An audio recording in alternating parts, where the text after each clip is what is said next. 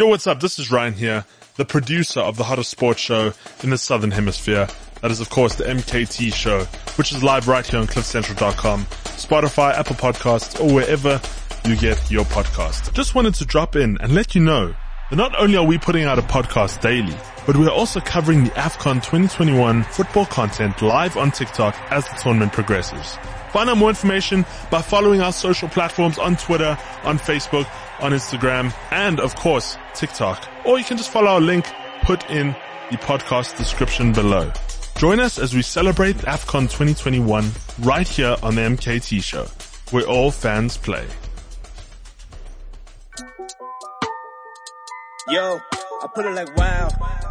This that sound. These oaks don't work hard like me. I hope they know by now.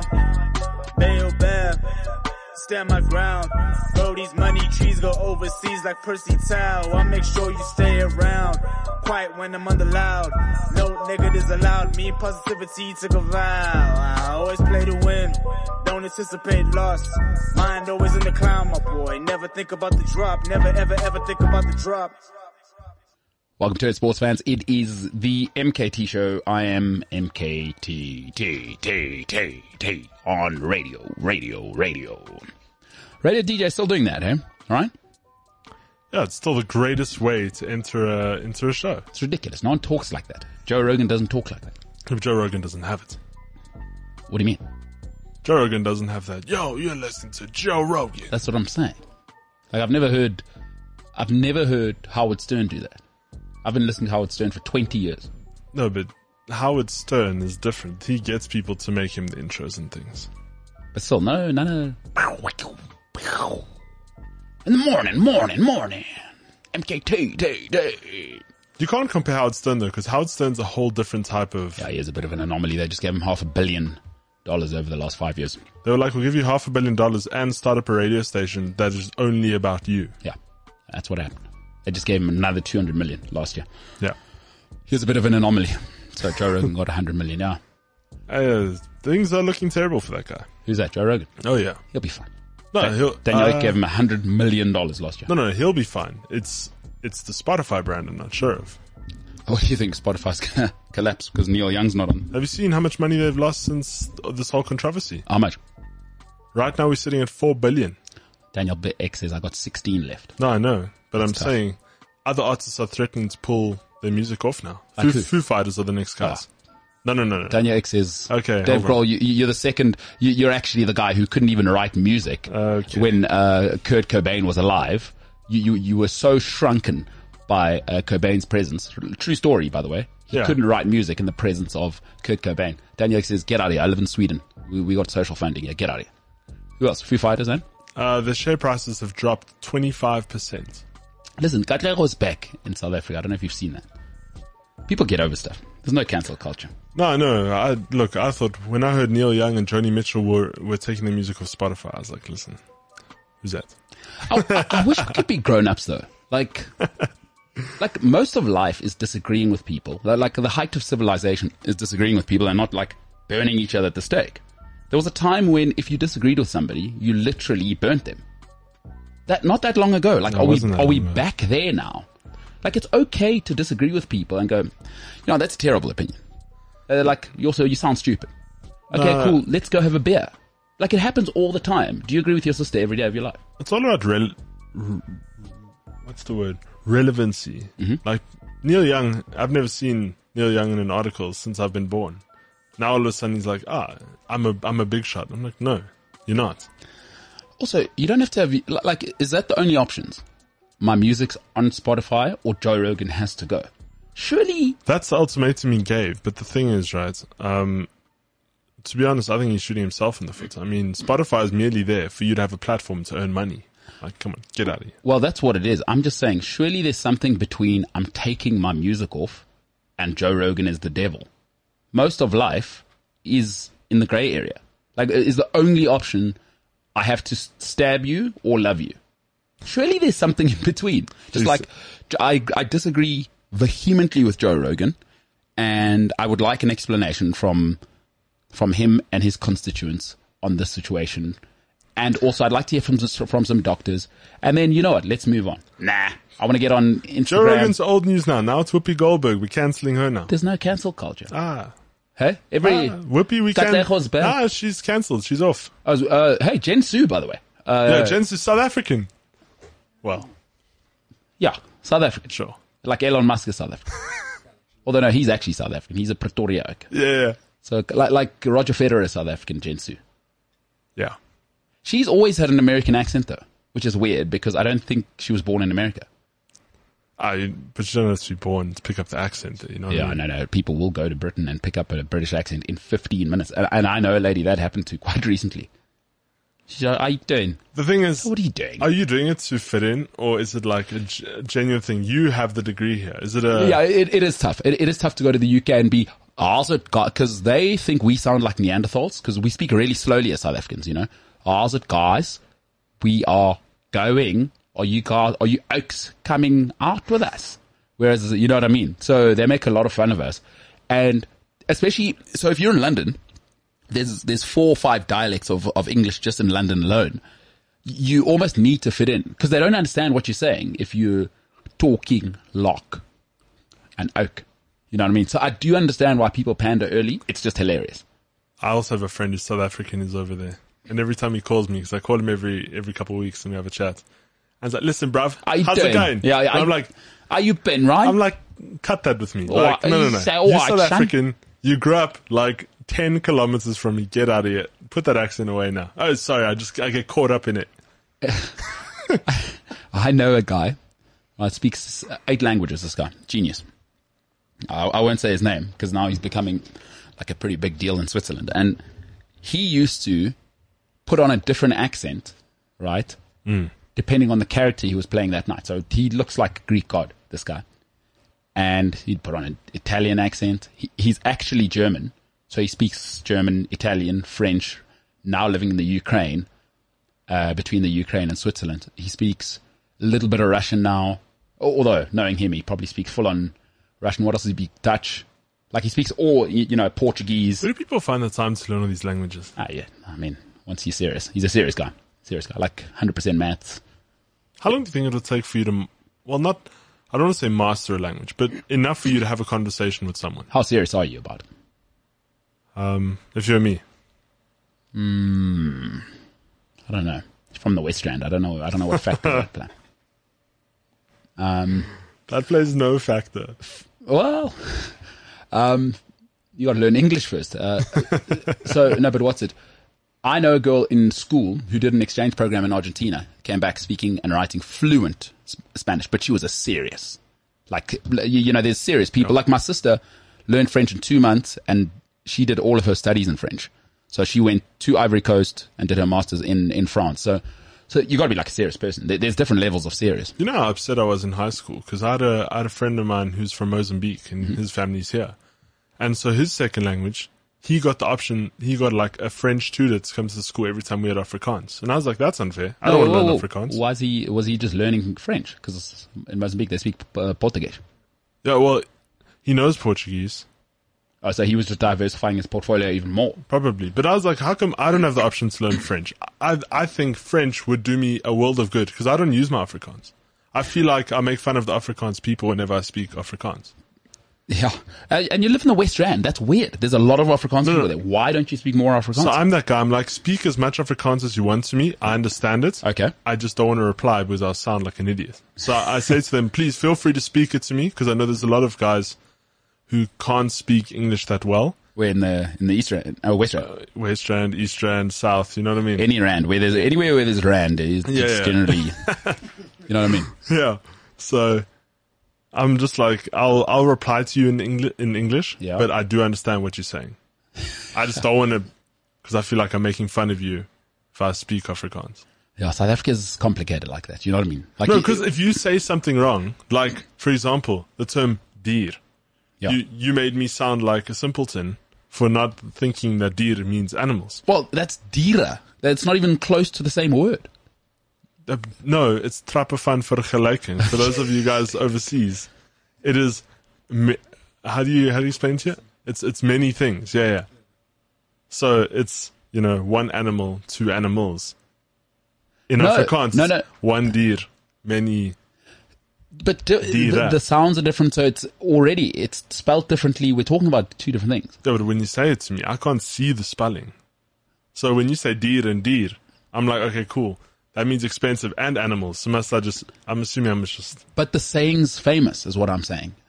Like that Well- saying is well known to pretty much every single South African. But it's well known to. Yeah, I was gonna say to who?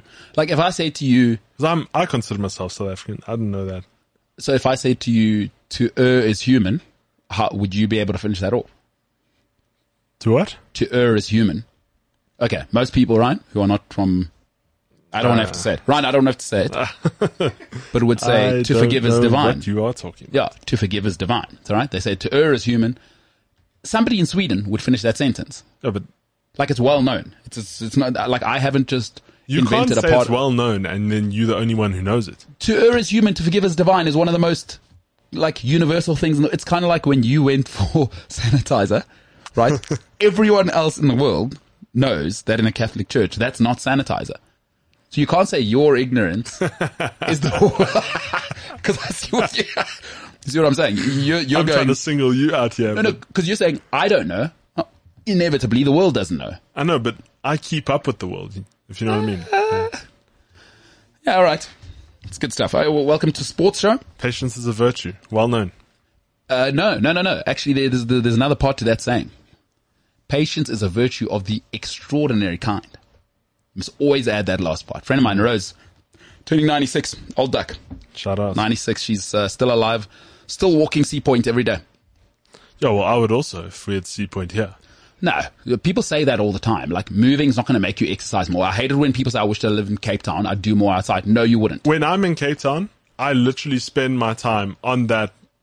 Yes, Pro- because you're on holiday. No. If you lived in Cape Town for four months, it just becomes your home and you revert back to your natural self. No, but it's also safer there. no, it's I not. wouldn't. I wouldn't go for a walk in the streets of Joburg. No, it's it- not a thing. The Sea Point is not. I lived there for two years. It is not safer than Johannesburg. Robbery is happening daily. Trust Yeah, me, lit. Because you're on holiday. I, I, it's kind of like people go to, like the UK for holiday, right? I wish I lived here. Like six months later, it's freezing. People are a bit different. They're a bit meaner. They don't talk to you in the streets, you know. And then you go, oh man, this isn't a holiday. This is everyday life now. No, you wouldn't exercise more in Cape Town. Trust me. You you you are who you are. No, I think I would. Wh- Why? Well, why do you think that? What do you mean? Why? Like, like, why do you think you'd do that? Why don't you do it then? Like, if you're already here, you know where you live. The stuff you're saying you do in Cape Town, do it where you are. Otherwise, you won't do it. Trust me. I know the. I No, don't- no, no, no.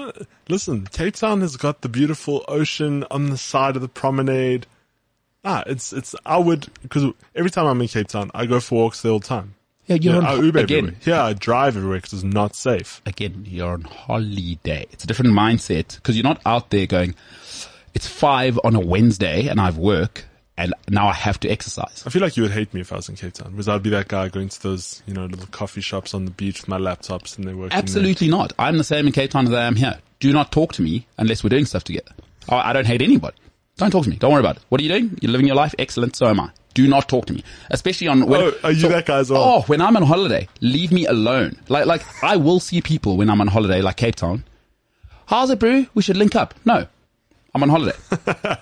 no, no, no, so, no. You can find me when we're back in Joburg. We can have coffee there. I'm I'm not on holiday to do what you want to do. Mm-mm.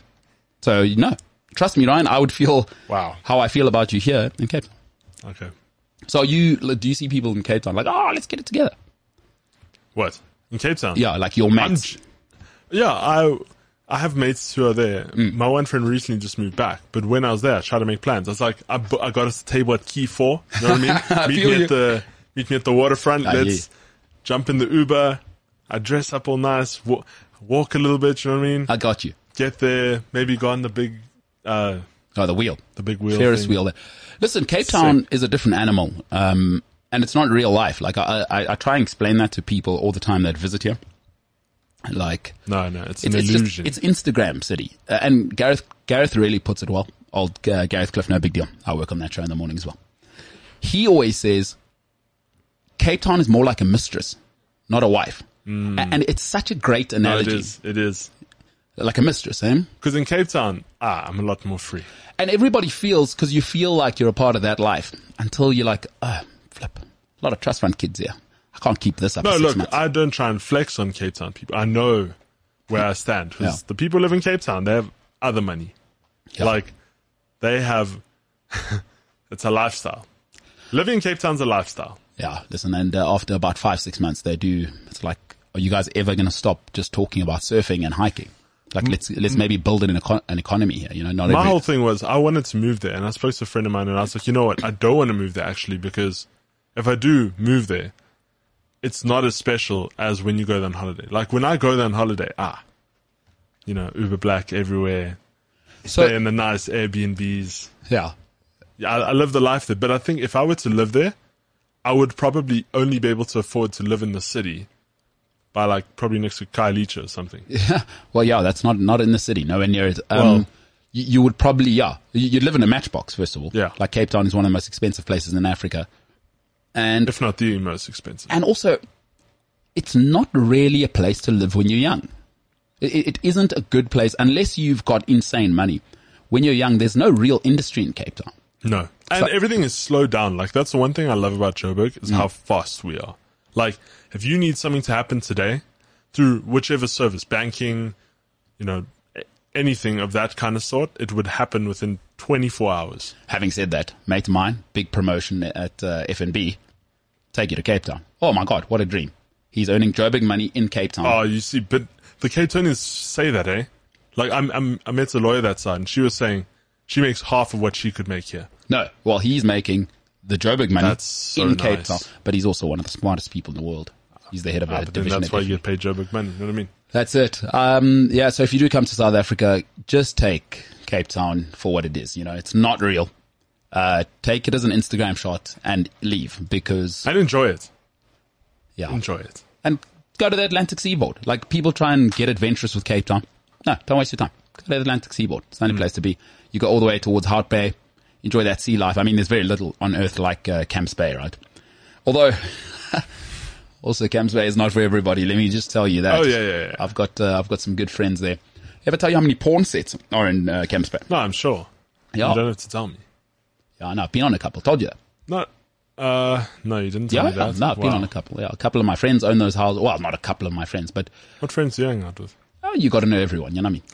hey, listen, the Russians do things very, very differently. Uh, uh, Camps Bay filled with Eastern European people, and we You know, we, I'm- we get along. I'm so excited to see the title of this podcast because it's just going to be electric.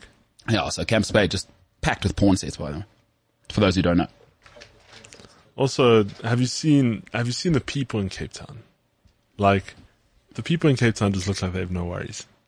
Also, they gym on the side of the beach, which I don't understand. By the way, I'm a very conscious person. I don't like to even let people know I'm gymming or whatever. Now, those are out here on top of the on top of the jungle gyms or whatever, doing like press ups and and Cape Town's so clicky as well. did I ever tell you the story of uh, when I was walking in the street and I got signed up to a um, like an agency, like a model agency, but just because of my vibe, not not because of what I look like. That's Cape Town. So you'll see a lot of people just walking in Cape Town, like in ridiculous outfits that should be on our own runway, but it's a real thing. So for those who don't know as well, internationally, a lot of um, massive films shot in Cape Town, Cape Town, Cape Town Studios, which I worked at for a year and a bit. One of the biggest movie producers in the world. Reason for that, it costs about a tenth of anywhere else in the world to do movies here. So you'll see a lot of films. Mad Max, the film famously uh, between here and Walvis Bay. In fact, uh, uh, we Shout out Peterson two four five. yeah, yeah, who had to change his profile because he's having problems with his lady. But, um, you know, Cape Town's a really, really, it's a bit of a gem, actually. If No, you, if you use it for what it is and don't try and, don't try, you, people get sucked in. Uh, the problem is I've seen too many people get sucked in and eight, nine months in, you're like, oh my god, your life can't be a holiday. That's not life. No. And that's what Cape Town is 24 7. Plus, tell you where you get really caught up. The foreigners arrive for six months, right, in the summer. Do not move to Cape Town in summer. You won't be able to keep up. Because people come from Denmark with Danish money and you meet that vibe. It's cooking, it's cooking, it's cooking. Oh no, I'm earning rands. Real thing. Let me tell you. It is a real thing. And, um, and also it's model, so it's a model capital of the world as well. It's a tough, tough place to live. Let me tell you. I often compare like Cape Town to you know how, you know how Superman says he's bulletproof? I don't know. Oh no, Superman, worst superhero, most boring superhero outside of Spider-Man. no, there is. that's Captain America. Let's just get out of here. Yeah. Well, well, like, So- what's the point of Spider-Man? Can't lose at anything. I guess he is a superhero. Who? Superman. Yeah, no, he is a superhero. DC. So worst, wor- most, most plain guy. I often Ah, say- my glasses are on. Clark. Everyone oh, says- glasses are off. Superman. You missed Clark. You missed Superman. it's like it's not that hard, guys. You know what I mean? listen, you Like if I put glasses on, my grand still recognized me when I was younger. Hmm. Take them off. Oh, still you. Got to suspend belief. I know what you mean. But do I need to suspend belief a bit? Yes, Yeah, I'm, uh, yeah. I'm, I made the mistake where I wanted Daniel Day Lewis to be the actor again. because you also believe in Thanos.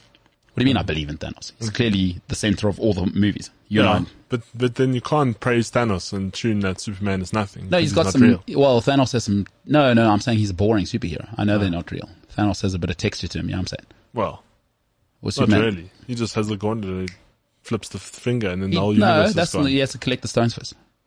Yeah, but that's boring. Come on. What do you mean?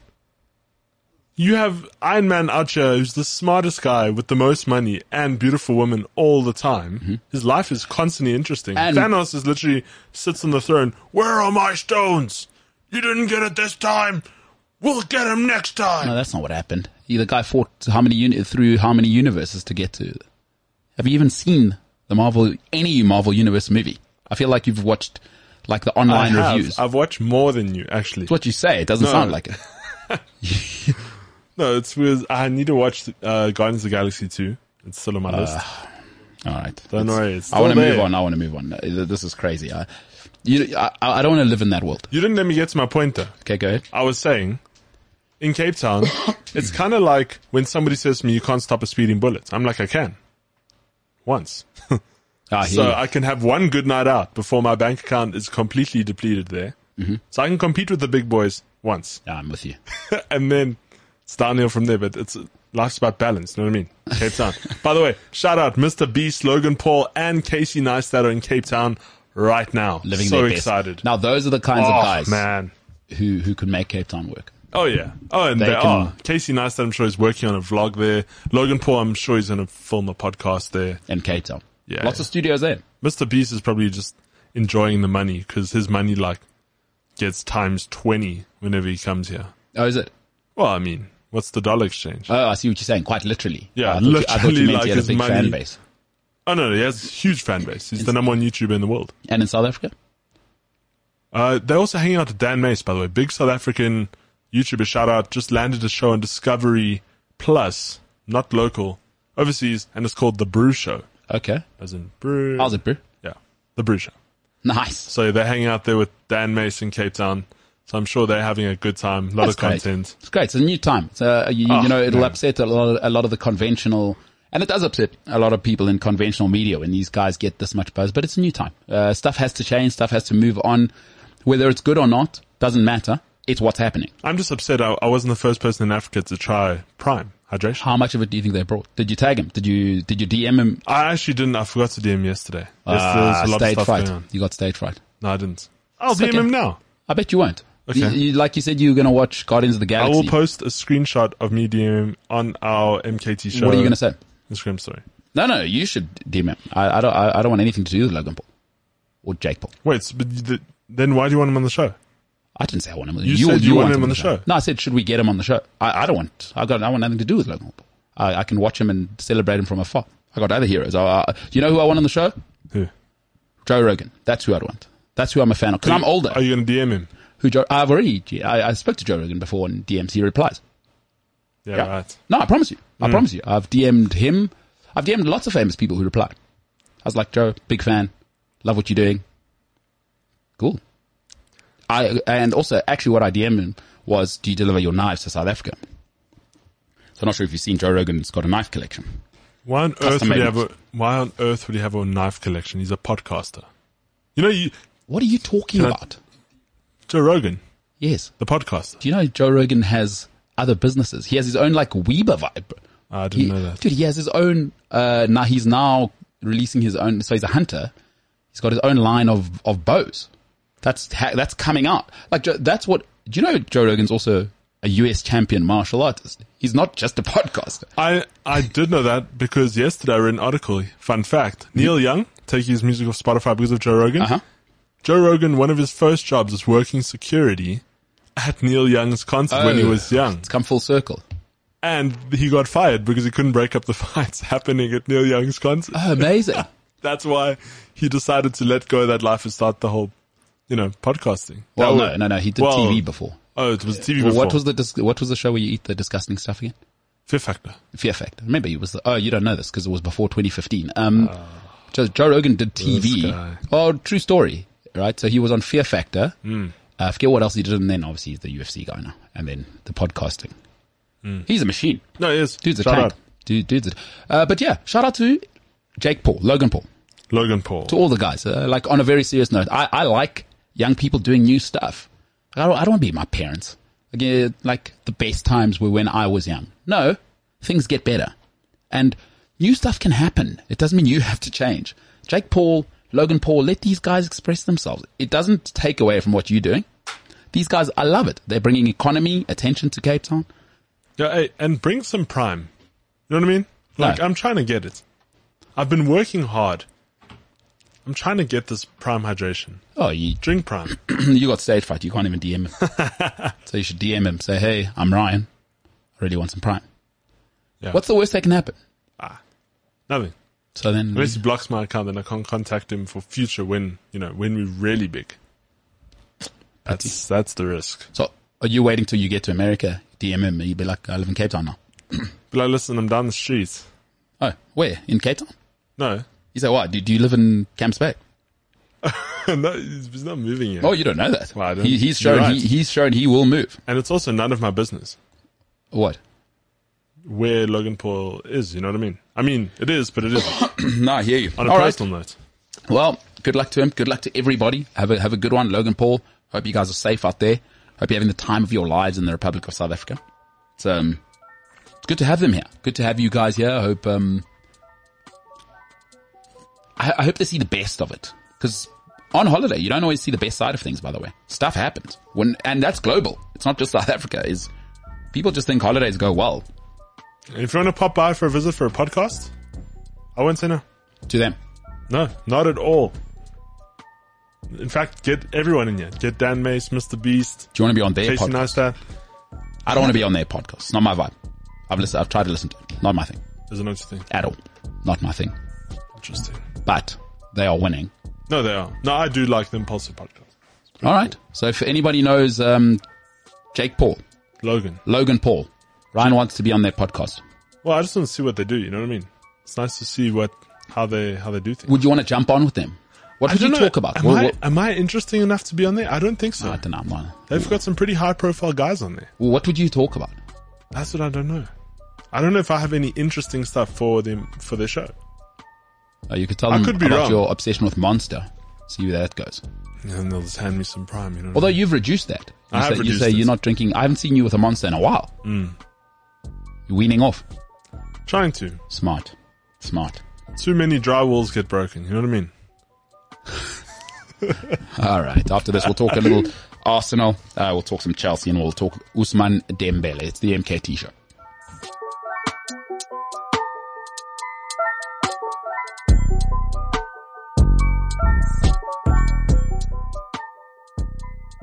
It is a new day. I did something I haven't done in about three years today. Spent some time in traffic.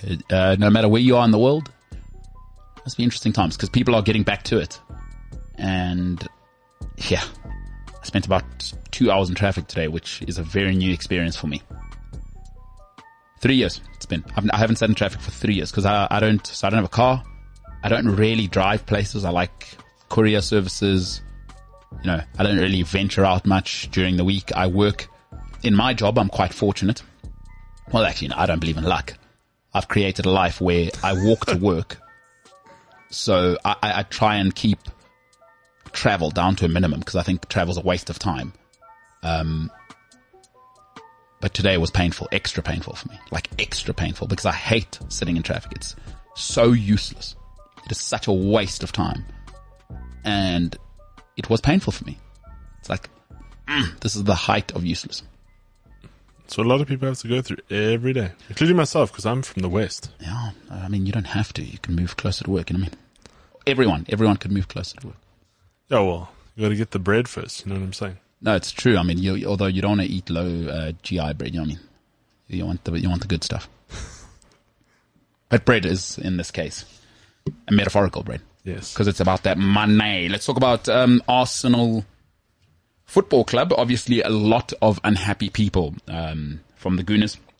I've been watching a lot of the fan content. I watched uh, some Sky Sports, some ESPN stuff, and guys are are really really unhappy with Edu and um, Mikel Arteta because they didn't buy anybody this January transfer window. And I thought, you know, it's such an interesting thing being a football fan or, or a sports fan because football's very unique.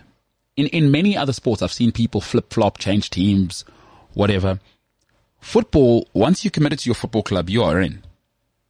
Largely speaking, you're in. You, there's a famous saying: "You can change your wife, you can't change your football club."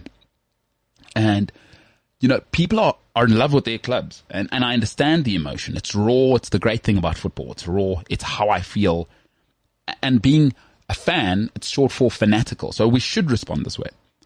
But ultimately, sport is becoming a business. And, uh, you know, no matter what we think, is that businesses need a plan, some structure, and you can extrapolate how a business is going to go by repeated behavior. So it's, it's like real life. And unfortunately, the nice thing about football is the flair. You know, they just do it off the cuff.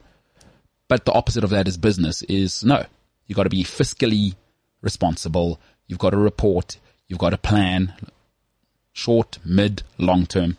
And it looks to me like Arsenal are doing that. But the Arsenal fans are saying the, the, the, opposite of that. It's the worst window we've ever had. Listen, the great Albert Einstein, great for many reasons, uh, besides his obviously facial hair and the great electric scientist hair.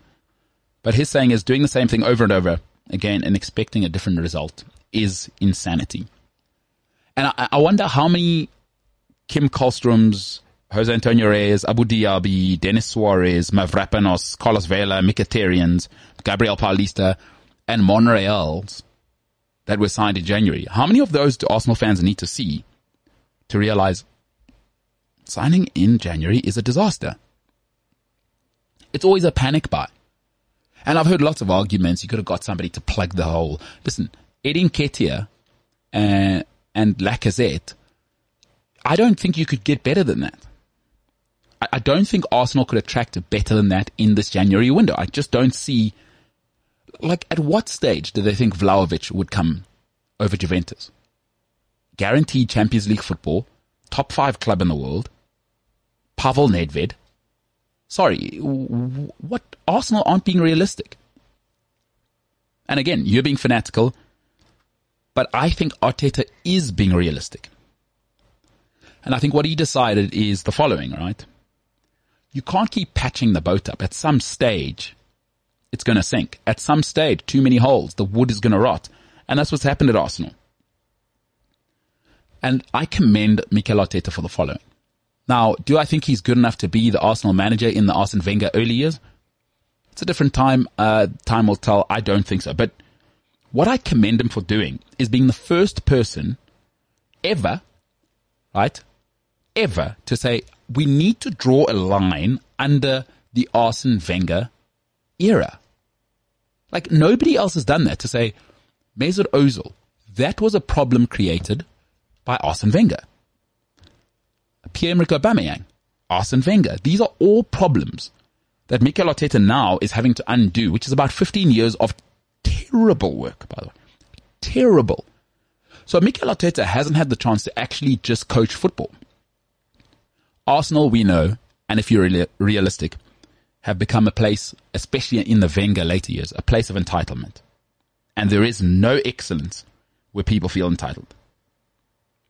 So if you're an Arsenal fan, like, okay, you're upset. You think you weren't going to make top four anyway. So get over that. But you shouldn't be upset. You should go, you know what? It's been so bad for 15 years. We're going to have to go through a little bit of pain before we get back to neutral. And it's difficult with Arsene Wenger because we see him as a grandfather figure. He is one of the greats. That, that doesn't change. But for 15 years, as Chelsea, Manchester United, and then for the last decade, Man City ran ahead, he stayed the same. And I don't want to hear about the ownership. It's not the ownership. It is not the ownership. They've, they're in the Super Bowl now. Stan Kroenke is a terrific owner. The, the problem started well before Stan Kroenke. Cesc Fabregas, Thierry Henry, these guys were leaving before Stan Kroenke. The problem started with Arsene Wenger a long time ago, well before Kroenke took over 100%. So stop saying the ownership. It's such a lazy observation of something that started five, six years before the Kroenkes even touched Arsenal in that manner. So Mikel Arteta, shout out to you. Because what he's saying to everybody, I'm sick and tired of overlooking character for talent.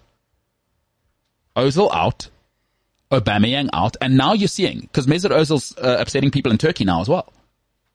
He upset people at Real Madrid. Aubameyang, you, you know, this Aubameyang situation, it's not personal for me, but when you read that he missed a team meeting for Dortmund, can you imagine missing a team meeting. That's your job, mate. Imagine you miss a meeting at work. What happens? Disciplinary. He did that multiple times, was late multiple times. Eventually, and I've told you, you can go and look it up, by the way. When he left, they chucked him out. He, he wrote an apology to the Dortmund fans. Oh, and surprise, surprise, he has to apologize to Arsenal fans as well. Folks, people are who they are. And what Mikel Arteta says, I've seen this before. I used to be the captain of every club I was at. High character. I'm all about character, says Arteta. I've got talented. Bukayo Saka. I've got Emil Smith Rowe. Right? I've got Kieran Tierney. I've got uh, Young. Uh, I've got these guys. These guys, uh, Tomiyasu. Uh, we've got talent. What we don't have is character. Manchester United showed you the template. Chelsea showed you the template. You need to start with the high character guys, and you can't have Ozil and Xhaka and these guys. Xhaka will be next. He'll go because it's enough of that now. So low character out, right? And it's also low character overpaid. Don't pay low character people. Don't do it. They will come back to haunt you. I don't care what you say. Ozil Oba, they are out now. And now, I feel like from next season, he can actually get started now. It's his guys. It's Bukayo Saka. It's Emil Smith Rowe. Right? It's these guys and these are his guys. Character over talent. And I think for Arsenal fans, you, you need to be realistic and say, when it's been this bad for 20 years, you can't turn it around overnight. For, for those of us in life who've tried to lose weight, if you've had bad habits for 10 years, you don't immediately start going to the gym five days a week. It's not how it works. It takes a bit of time. You start off twice a week. Ugh, I'm a bit sore. Once a week, you skip some weeks. That's just how life goes. And that's where Arsenal are. Is that you've been so mediocre for so long and now you expect to be Man City. Come on. And another big problem for Arsenal, you have to get rid of the board members who had the Arsene Wenger mentality. And Stan Kroenke has to come and do that, right? He's got to come and see actually what's going on here. How did, how did this, how did Rome fall? Oh, okay. This guy here, this guy here. Because decisions in organizations that big, folks, as much as you want to blame Edu and Arteta, there's a panel of people who've made bad decisions for 15 years. And Stan Kroenke, a billionaire, one of the most successful people in American history, he's going to come in there and has done, as you've seen, lots of people have gone. You look at how many, uh, how much uh, shift there's been in the Arsenal board, because Stan Kroenke knows what he's doing. But he can't constantly be trying to please everybody. They're going to the Super Bowl in America. He's not the problem. He is not the problem. The Arsene Wenger era at the end was a massive problem. And now Mikel Arteta says, we're done here. So yeah, Aubameyang officially unveiled. By the way, uh, Barcelona, uh, Ryan have said he's here, and he says some people are amazing. They'll say anything. Mikel Pierre-Emerick Aubameyang says it's painful that I couldn't say goodbye to Arsenal. Now, see, the way I was raised, people like Aubameyang, I've seen it before. They'll say anything. People say anything. Like, okay, what happened at Dortmund? Ah, that wasn't my fault either. No, no, no. You can't do the same thing twice and it's not your fault. What did you do? Oh, you missed a team meeting. Hmm. So you were late there as well. And then you were late at Arsenal. People like Aubameyang, he'll never see himself as the problem. He well, will never. Something's definitely being covered up there. Because have you seen Arsenal socials lately? What did they say?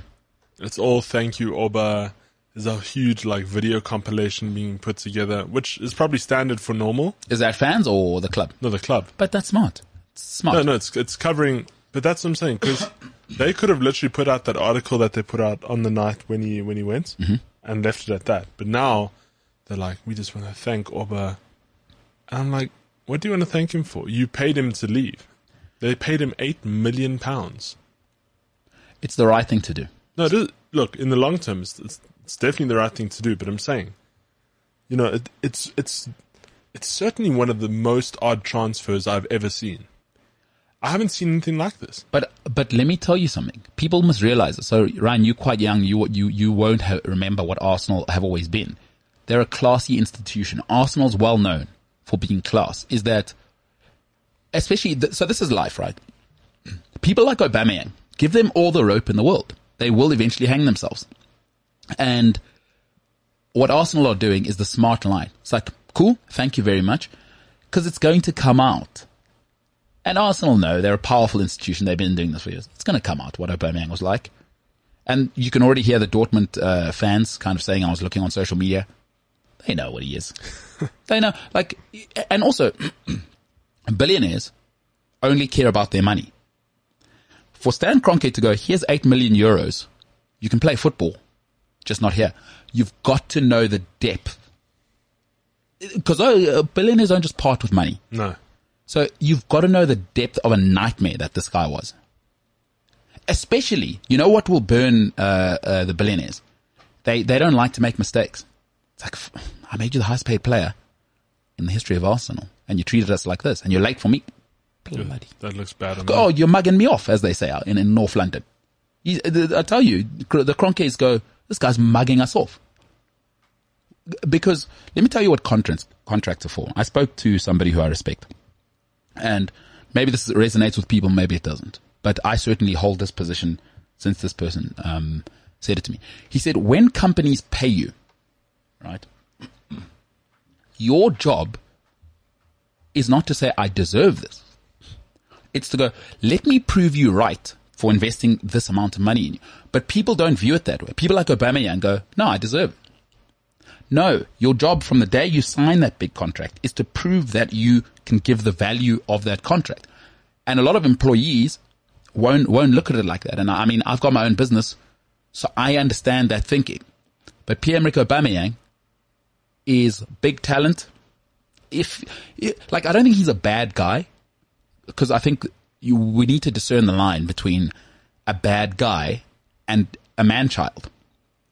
And he's just a man child. And that happens. It's all around us. I know people who are like 35 still acting like they're 22. It's okay. That happens. Like some people don't grow up. He just hasn't grown up. But also, when you're earning that kind of money, you don't have to. No, well, No, some- no, I'm saying like when you have that kind of money on hand all the time in life, you you can have anyone do anything for you. which is where, why I always say money makes you more of who you are. It doesn't Yeah. change you. So he's just a, ch- a man child. He Yeah. never grew up. But there are people who get that money and they go, oh, I'm going to knuckle down even more. Excellent. Thanks for paying me. It's not about the money. It's about the character. So if Aubameyang and why Arsenal are going to do the congratulations and thank you, they know he's going to trip up and show himself up. So they're going to, it's take, it's called taking the moral high ground. You always take the moral high ground, especially with people like Pierre-Emerick Aubameyang, because what's hilarious, I can't wait for about a year's time when he's late for Barcelona meetings. and it's just like, people always think, you know what? That girl's only a nightmare with him. If she was my girlfriend, I'd, you know, I'd tame that beast until, until you bring her in house.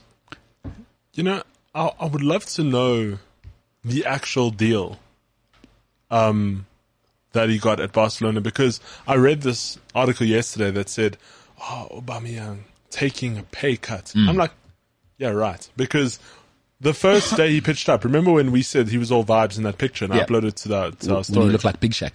Yeah. Firstly, it shocked me that Barcelona, um, that Arsenal didn't know he was there. Number one. Number two, the president of Barcelona, Juan Laporta. he said they couldn't come to an agreement due to salary.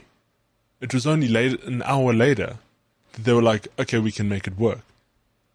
Do you think there was a phone call made to um, Kroenke? And it's like, listen, if you can drop the transfer fee, we can handle the salary. We can make a deal like that because they weren't prepared to sign him. It was off. The the medical, the first medical was called off. It was then booked in two hours later. Yeah, first of all, I, I wasn't surprised that he'd go without letting Arsenal know because he's shown you what he is. The, the thing about people is they'll always show you who they are. Just believe them. When somebody shows you who they are, believe them. I love the way he disguised it as a family holiday. That's how he tried to spin it. But but look, with billionaires, what I know is Kroenke didn't make a loss. No. Like people think, oh, Arsenal paid him eight million. No chance. They're making Barcelona pay that, especially with Barcelona being the mugs that they are. They found a way. Uh, Kroenke is not a mug. No, I know. But that's what I'm saying. Why on earth would they call it off and say, listen, we're not going to make this thing work? But then an hour later, oh wait, it's back on. Because also Pierre-Emerick Aubameyang knows it's over at Arsenal. Oh, so he- he, oh, so he made the, I believe he thought I'll leverage it, right? Otherwise, I'll just go back to Arsenal. Arteta probably said, "You are you are not going to play here. you're done now. You're done now, and you're done now."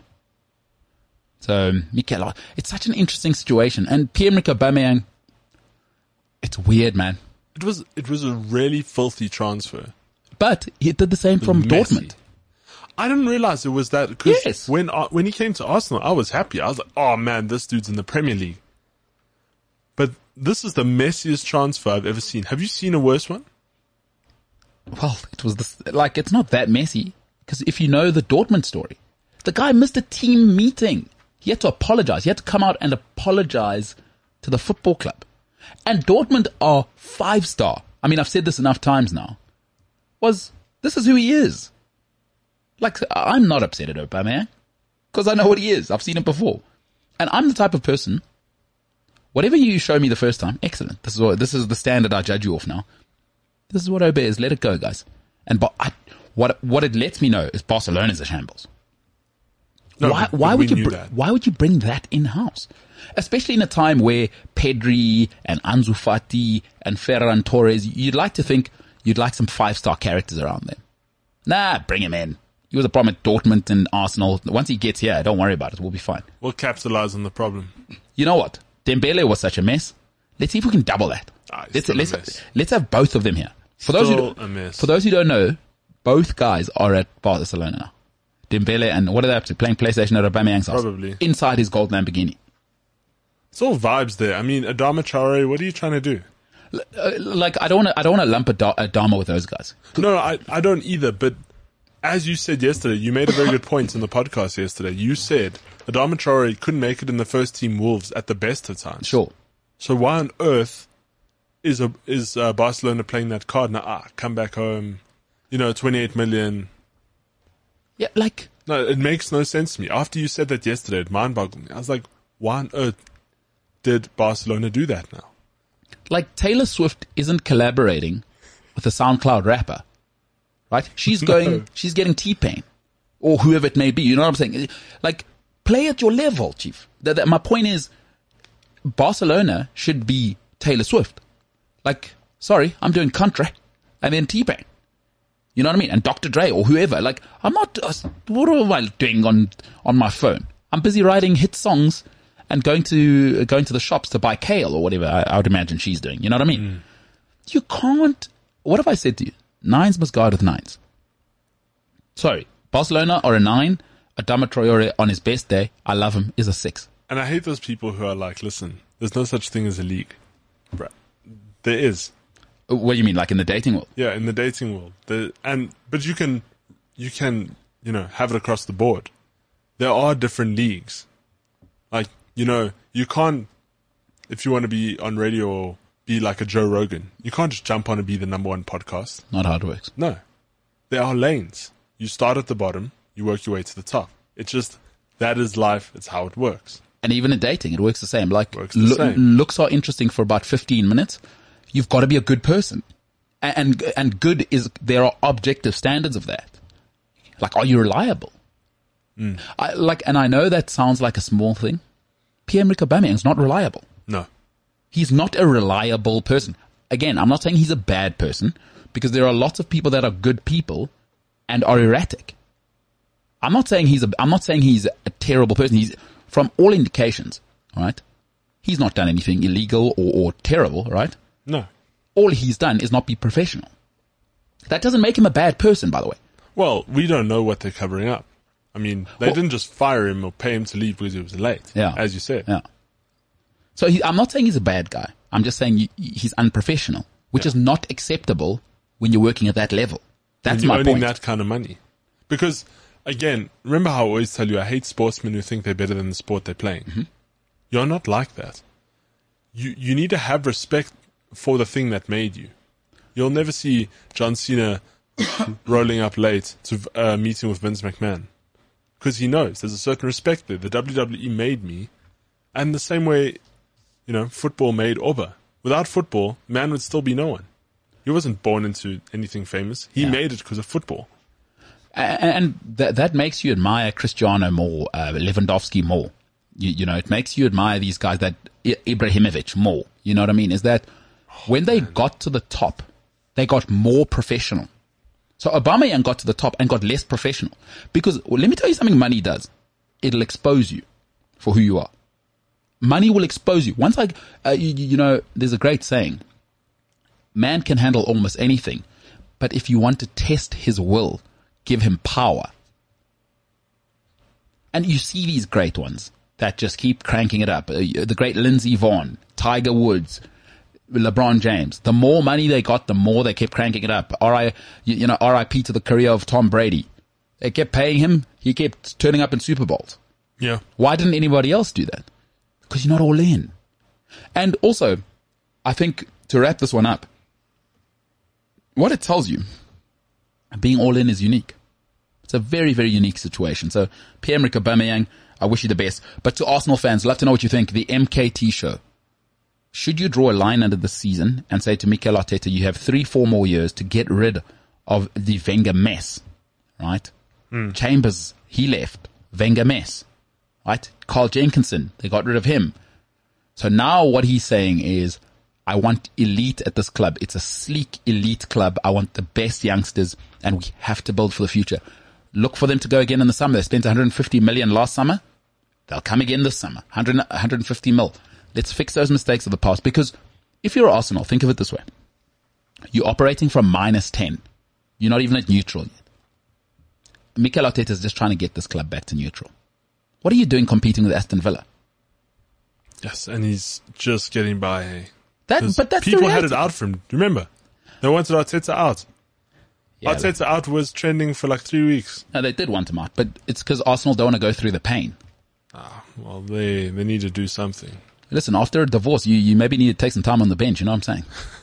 Can't just get straight out there on the back into the dating world. So Mikel Arteta, I think he's doing a great job, um, especially with what he's been given. And again, Arsenal, he might be the transition guy. Stop wanting Arteta to be Wenger immediately. Maybe he's the guy to lay a foundation, and your next guy is the guy who will succeed. And it happens often in life. So, love to know the MKT show on all platforms. Um, Ryan, big big night last night. So for those who don't know, we were game! um, we, we do live watch alongs and um, no big deal in the Business Insider, you know, the MKT show along with other great people doing great content on TikTok. So it's nice to be in that mix. But we not- were one of the top five. yeah, yeah, no, no well, big deal. picked. You know what I mean? No big deal. It's no big deal. Um, Business, Business Insider, I mean, uh, we'll post the article up. But what a game last night. Sadio Mane, that guy, Tank, eh? uh, he's just getting smashed everywhere. It's 30 degrees. That, that pitch is rock hard. No, yesterday it was it was a winter's twenty three degrees Celsius. and, and just a sensational performance. Listen, Sadio Mane, I have to say, is he's a remarkable figure. Um, you know, I, I value again. I always say I value character, and Sadio Mane showed me last night that he's the real deal, and I now see why Liverpool are winning.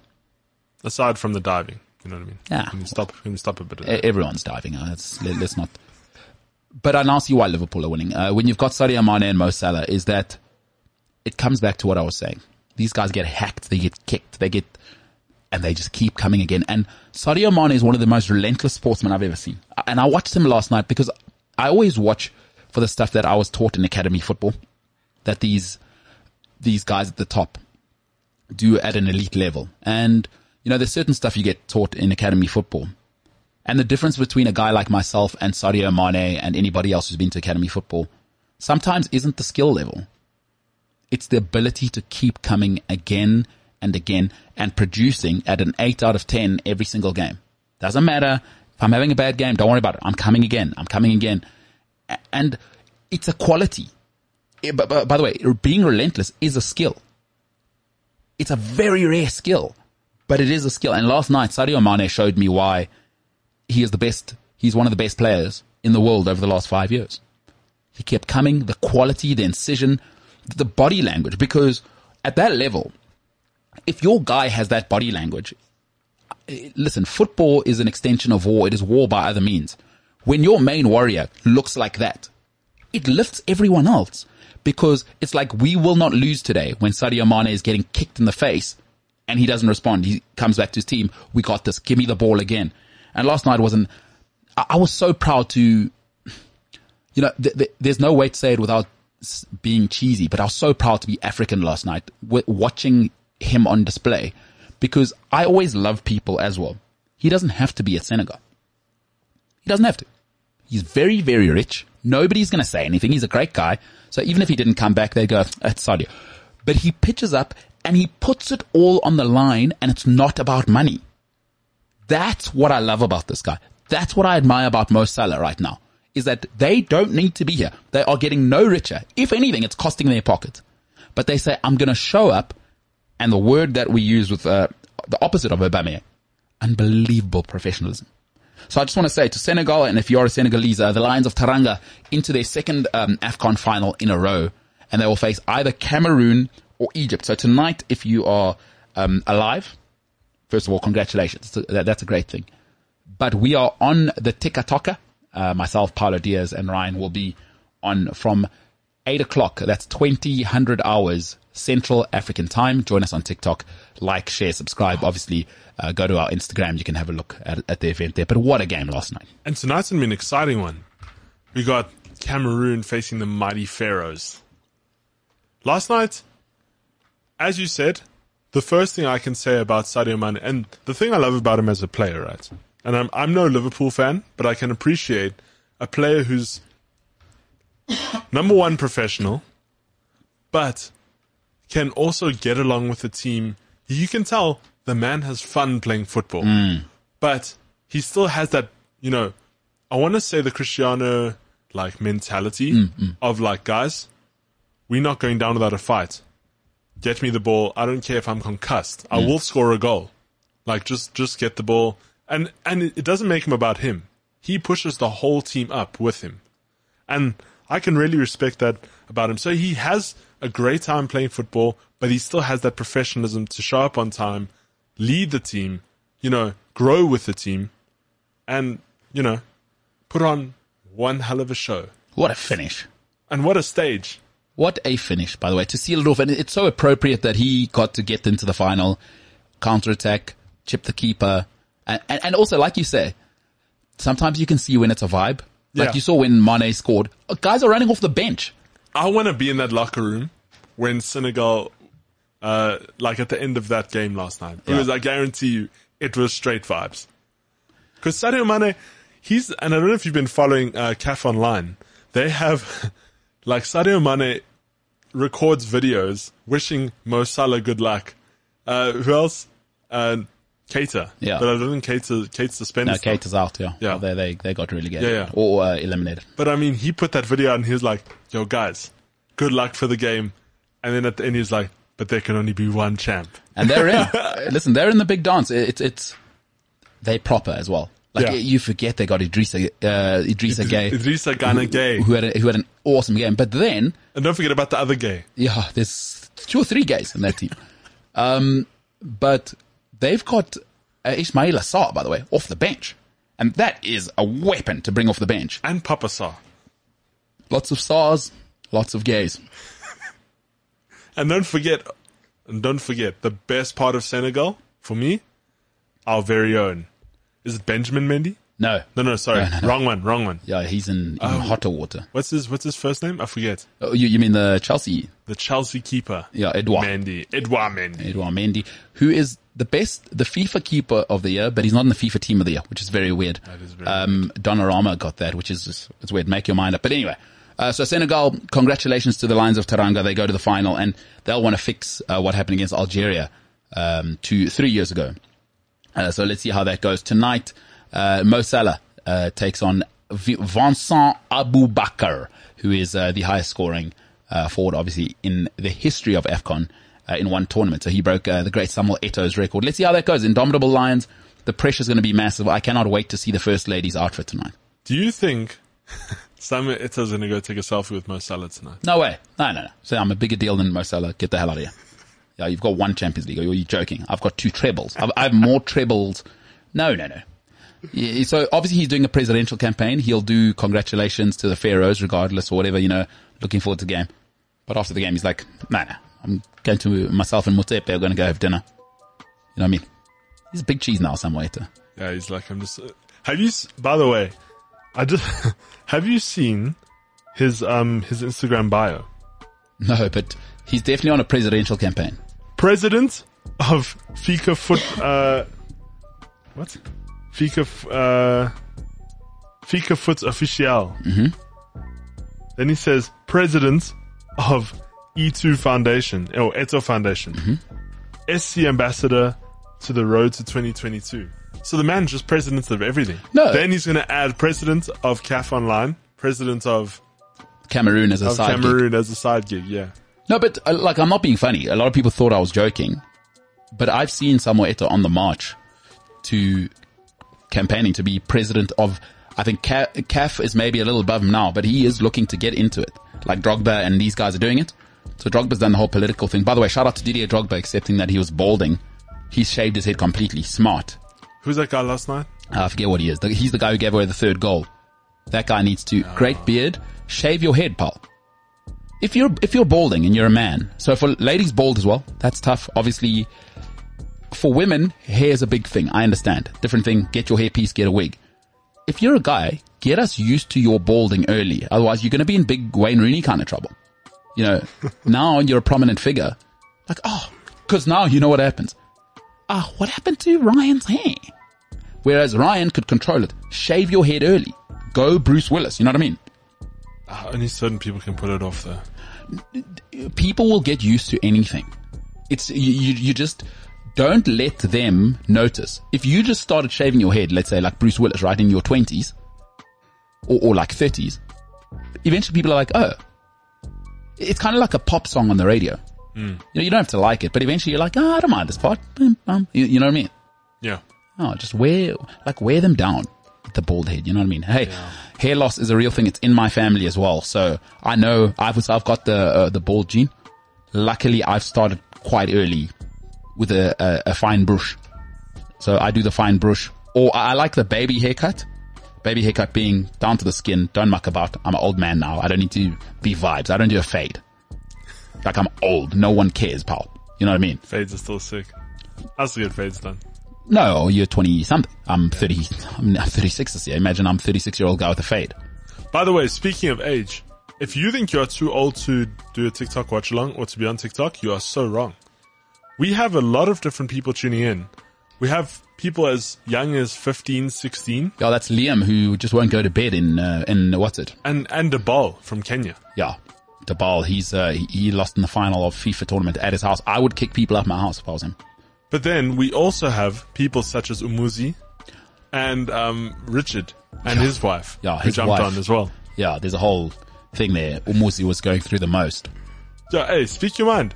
Come, Ra- Rands is on there. We, we had a second vendor person yeah. on there. Uh, You- what- you I- have to watch I forget with- what his name was. No, you have to you have to watch Rands. I see he's quite active on Twitter as well. You have No, to no, watch no. him. Rands 'cause- is, Rands is the guy. That's no. The, Rands is the mate you want, right? Actual scientist, boom, moving and grooving in business. You know what I mean? Or, or I think he's an actual scientist. I, I don't actually know this. I don't actually know. I was saying you you have to watch him because of our conversation last night. Uh, you And if you don't watch him know- around your lady, you know what I mean? Well, allegedly, Allegedly. but having seen his Instagram and what's it, Rands looks like a proper guy. He, No, no, he's all business. he's living. He, he he's so he's the type of mom where, or also he's the type of person where his mom's talking about him at church in a positive sense. Like for those who don't know, black mothers will have your photo on their phone. Look what my son's doing. That's Rands. That's who you want as the, that's who you want as the mandem as well. You know what I mean? Because your parents need to see you with serious people. So shout out to uh, Rands and to everyone who's been joining us. This is the MKT show.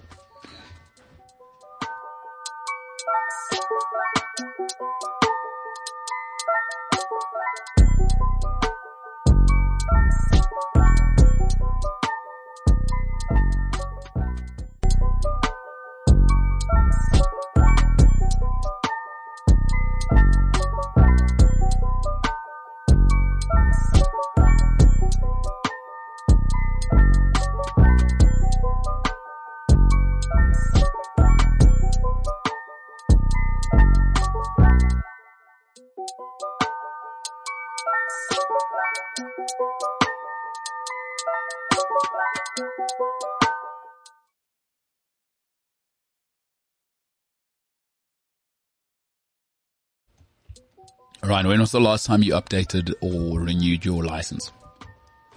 What, my driver's license? Yeah. Um, I think it wasn't that long ago. It was probably about two or three years ago. And I always thought it was useless. I'm like, well, why would you renew your license? It's such a dumb idea. Like, either you can drive or you can't, right? And Wait, are you talking about the concept or it's stupid as a normal person to go and actually renew no, as a concept, I'm just Oh. like, why do I, is it just a money making scheme? No, of course it's money making. Having said that, somebody raised a great point. They said people change in five years because in South Africa it's every five years. I found out this morning, and I said, "Bloody right, they do." And then it triggered a story I had at the shops the other day. Um, I was walking, and whenever people, because it's still quite new to me to to especially like where I live, there's clearly a lot of fans of Gareth. So every now and then, I immediately presume people are, fan, are fans of Gareth because it's generally how the conversation goes. Ah, I'm a big show fan of Gareth's show. Oh, awesome, cool. Hey, you, you know what I mean? That's how it goes, and it makes sense. But I had somebody walk past me at the shops, and she's like, "Hey, Mbulelo," but the way she said "Hey," it was like, and I was like, "Hey, person I've never met before who seems to know me on a very personal level." And she's like, it's so and so. And I was like, oh my God. I had no idea who I was talking to. She, we used to be in the same social circles about five years ago. She looks nothing. I didn't recognize her. So that let me know. I was like, oh, okay, I'm the dum dum. I see why you have to update your stuff because people's looks change. Like, what if she committed a crime or I committed a crime and five years later I looked And it's not just looks, by the way. a lot can change in five years. No, but well, in this case, it is looks. It's photo. yeah, yeah. You, you know what I mean? No, no, I'm saying like, you know, it's not the only thing that can change. no, no. Well, that's a separate conversation. I'm just talking about renewing your ID. Is she looked so different, and I knew her five years ago. By the way, like imagine, like Ryan, we've worked together for a while now. Imagine in five years' time if I saw you at the shops, and you're like, "Hey, what's happening?" and I'm like, "Hey, you." You know what I mean? Yeah. Like, so yeah, it was a very awkward thing, but it made sense to me now. How awkward is it when somebody says, do you remember me? No, no, this, And then you cannot think for the life of you who they are. no, but that happened to me. I'm telling you something that happened two weeks ago. That happened know to me saying? at the shops. It's, it's, it's like a minute of awkward. well, it's fine for me. It was fine for me because No, but you straightforward. You're like, who the hell are you? no, no, no. So for, for me, it was like, hey, and now the, the awkward part was for her because then she saw what was happening Oh, she's like, oh, he clearly doesn't remember me. and she This the knows, problem. like she knows she doesn't look like she looked back in the day, which isn't that long ago, five years. Does she look better or worse? Now. Yeah. Ugh. Um, I mean, it's a matter of perspective, but let's just say there's more of her Okay, now. No, no, no. You don't have to say anymore. You know what I mean? No, no, no. It, it- like without getting too disrespectful, there's more of her now. Like also, like her face, like everything's changed. Her face, everything, her hair. It'll happen.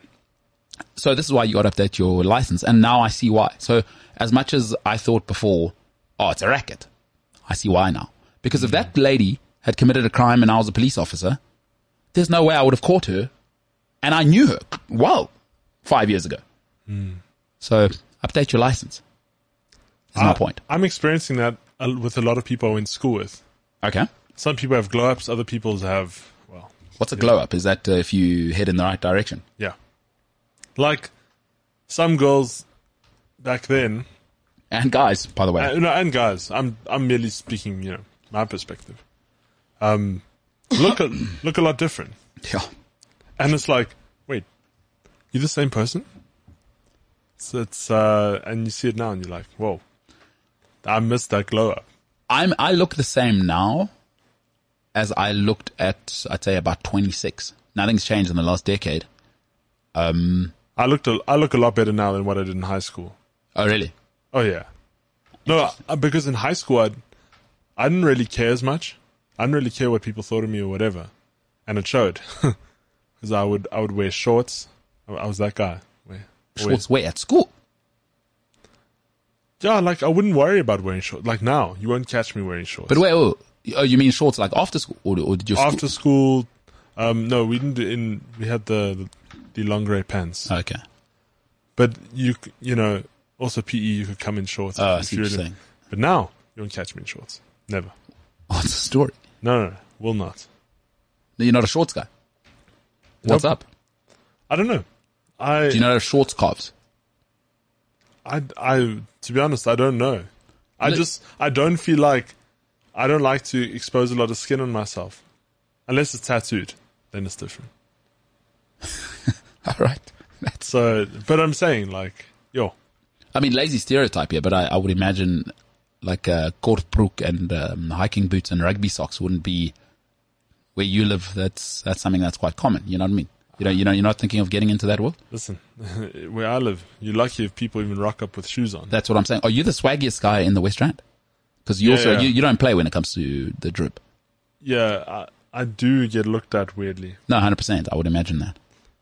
But I, I can't stand the fact people go to, go to shops with no shoes on. Cause it's, and, and it's nothing against the person. It's what's under your feet. Like, sh- Just put shoes on. put shoes on. Like And at, at the very least, slops. yeah, at the very least, and I'm not a slops guy because I think everyone should have closed-toed shoes. Just a way of life. I Mm-hmm. Yeah, think. sure. I don't want to, you know, Just put shoes on. just put shoes on. like it's not North Korea, but like we all make social, it's called something called a social compact, right? We, we've agreed that I give a little of my individual rights away so that the society can prosper, right? They're Like it's, it's pretty clear now. We've done it for three and a half thousand years. We, you, there's no arguing some of the central tenets of that. You Yeah. give away individual rights, you get some social rights. Simple as that. It's, a, it's not a difficult formula. One of them is don't wear, don't, don't come barefoot to the shops unless you're in the West Rand. Then they'll tell you I'm You but see, I've got north tendencies, even though I'm from the West Rand. Like the other day, I walked out of three shops. There were lines. yeah, that's because you can, you can figure out how to order food online. No, no, no. Uh, d- different story. Grocery store. I'm talking. Woolworths. Long line. Mm. I was like, you know what? Food's not that good. Go to Checkers. Line. I was like, you know what? I can just order off the app. Mm. Checkers 60, Woolworths 60, which a lot of people know I listen to, by the way. Do you do music in the shops while you go shopping? Do you, do you shop with family by yourself? To be honest, I don't shop much.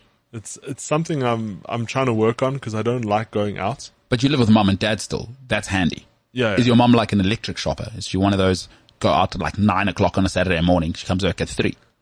Her and my dad do it for fun, like just to get out the house. Because my dad and my mom work from home now. You know, they've been pushed at home out of office. what do they do for groceries? Because there's different approaches in households. There's we buy fresh every day, or there's some households I buy at the beginning of the week, like on a Sunday, and then we load up for the week, and the, and the fridge is just So it's like a monthly shop, but like for example, so we'll get all of our meat for the month, a lot, and and store all the meat. Do you still have an old school deep freeze in the garage?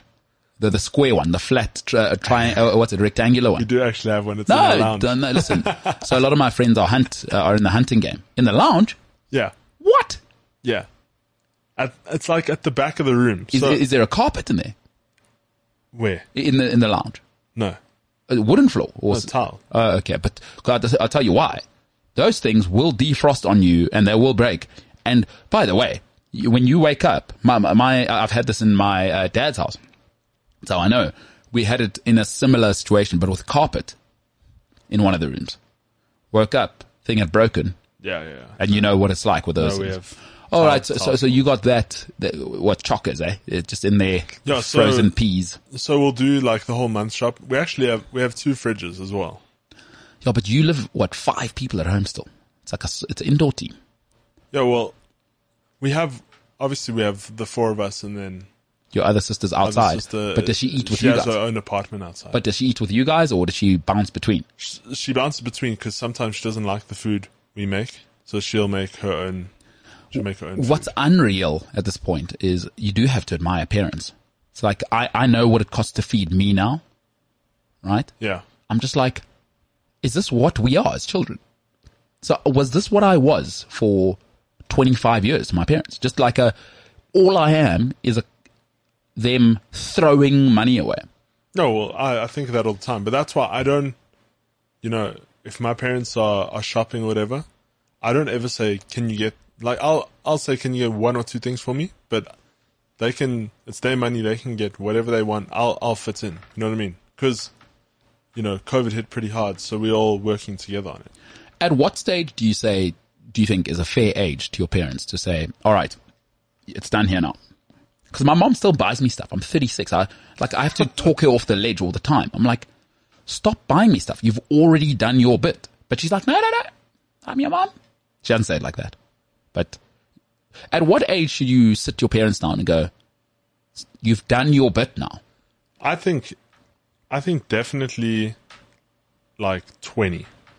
I'd say 20s only because it's, it's a difficult thing, right? Now, nowadays, it's so much harder. Like my parents were out of, out of their, out of their homes by 18. But now money's scarce, especially in this country. You know what I mean? Jobs, No, jobs aren't life, in the world. to, yeah, yeah. So I don't, I don't know how people 18, 19, 20 are buying houses now. Like it's it's ridiculously expensive. and good for them. But my point is this: I wish I'd started, and I don't regret it because you don't know. You, you know, when you're young, you know, uh, people only know what they know. But I do wish I, at like 17, was a budget person because I'd love to actually go back and go, how much did I actually cost my parents per month? You know, and and also I wonder if that would have made me behave differently. Yeah. Because when you see money, when you see the amount actually, like now, I think, yeah, see, bro, you chow a lot. But then back in the day, four mates over, PlayStation, plus, hey, well, so and so from next door's over as well. Brew, are there any ice creams left? Just talk to so and so there. Go to the fridge downstairs in the garage. Just grab six. And because I lived in a uh, yeah, like in a situation where my neighbors and I, uh, you know, I was friends with a, a lot of guys on the road. Guys were in and out the house. Yeah, of course. Well, brew. We So ran that's out of a the- normal thing. No, but they're like, no, no, there was a whole different situation in my house. We were Like three or four oaks on the street, right? Just come in. Eventually, they could just walk in the garage and grab ice cream. Drop me an SMS. But again, you, you, you know, I didn't realize what it costs to do this stuff. I wonder if anybody thinks about this at, at 17. I don't think they do. But now I know what I cost myself and I go, my God. I will. I've always said to my parents because I do, you know, I do give them money for whatever. I try to help out where I, where I can. Yeah. But I've always said to them, like, you know what, it'll. They they won't even have to worry when when they're older. I'll make sure I I can look after them as well. And the thing is, I don't mean to make people feel bad because I'm just talking about my situation as I'm getting older. Yeah. I'm like, how the hell were my parents dealing drugs? No, I how know. the hell I know, right? did you maintain two of us, great schooling? I've never had to think. In fact, the biggest challenge I've ever had in my life at home is look at that. Appreciate the effort, yeah. But there's only pastrami. What are we doing about a bit of gammon here? Because I need to mix up my sandwiches. Because I've got everything else. I've got three different types of tomatoes, yeah? Appreciate that. Where's the, where's the gammon? Because I, I wanted a slightly different tasting sandwich, you know? Did you say this? Oh yeah. Oh yeah. Oh, I'm feedback guy uh. big time. Like, so I have, no, so what you see now, I was way worse when I was younger. I've always been feedback guy. I like, don't think that's bad. Like it's just part of growing up. Because also there was a time, you know, I th- there was a time when I just decided, okay, it's done. I'm I'm not going to complain because I'm actually just very, you know, privileged to just be here at this point. So I have to marry rich.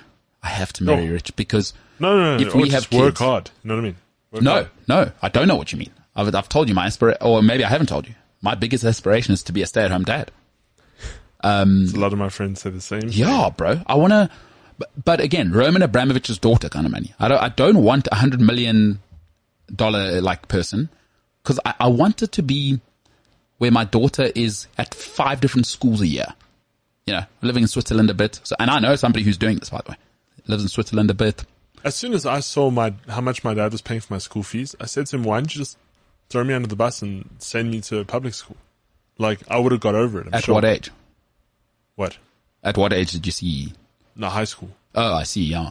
I said to him, "Why on earth? Why don't you just send me to Northcliffe?" I mean, I would have got over it because I know I didn't want to go to any of those schools. But my dad was like, "No, I, will- I want, I wanted the best for you to have." Yeah, you're not going to talk parents off the ledge. Uh, my mom as well. Education. She will. my, and my old man. He like he doesn't spend money on stuff. Sports, education. Yeah, H- how much do you need? I will. I will chop off my own left leg, my old man, to make sure you get the best education. That's one thing where he's so he's not a dish it out guy. You come here, you got a business idea that's half cooked. Get the hell out of here. And they know at home not to go waste his time. But if you're talking education, oh, so and you you can't talk parents off a ledge with education. They will pay, and also you can't ask your parents. Like I, I know a lot of people go, yeah, but I talk to my parents. Don't ask them. You've got to cut them off. I've realized because now I've realized what I have to do with my mom to get her to stop spending money. Like she's at my house, right? And we're at the till and I'm buying groceries. She's pulling her wallet out.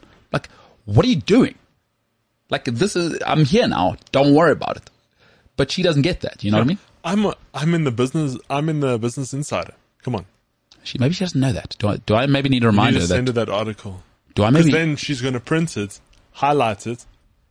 She'll probably, I don't know, is your mom the kind of lady to, to cut it out?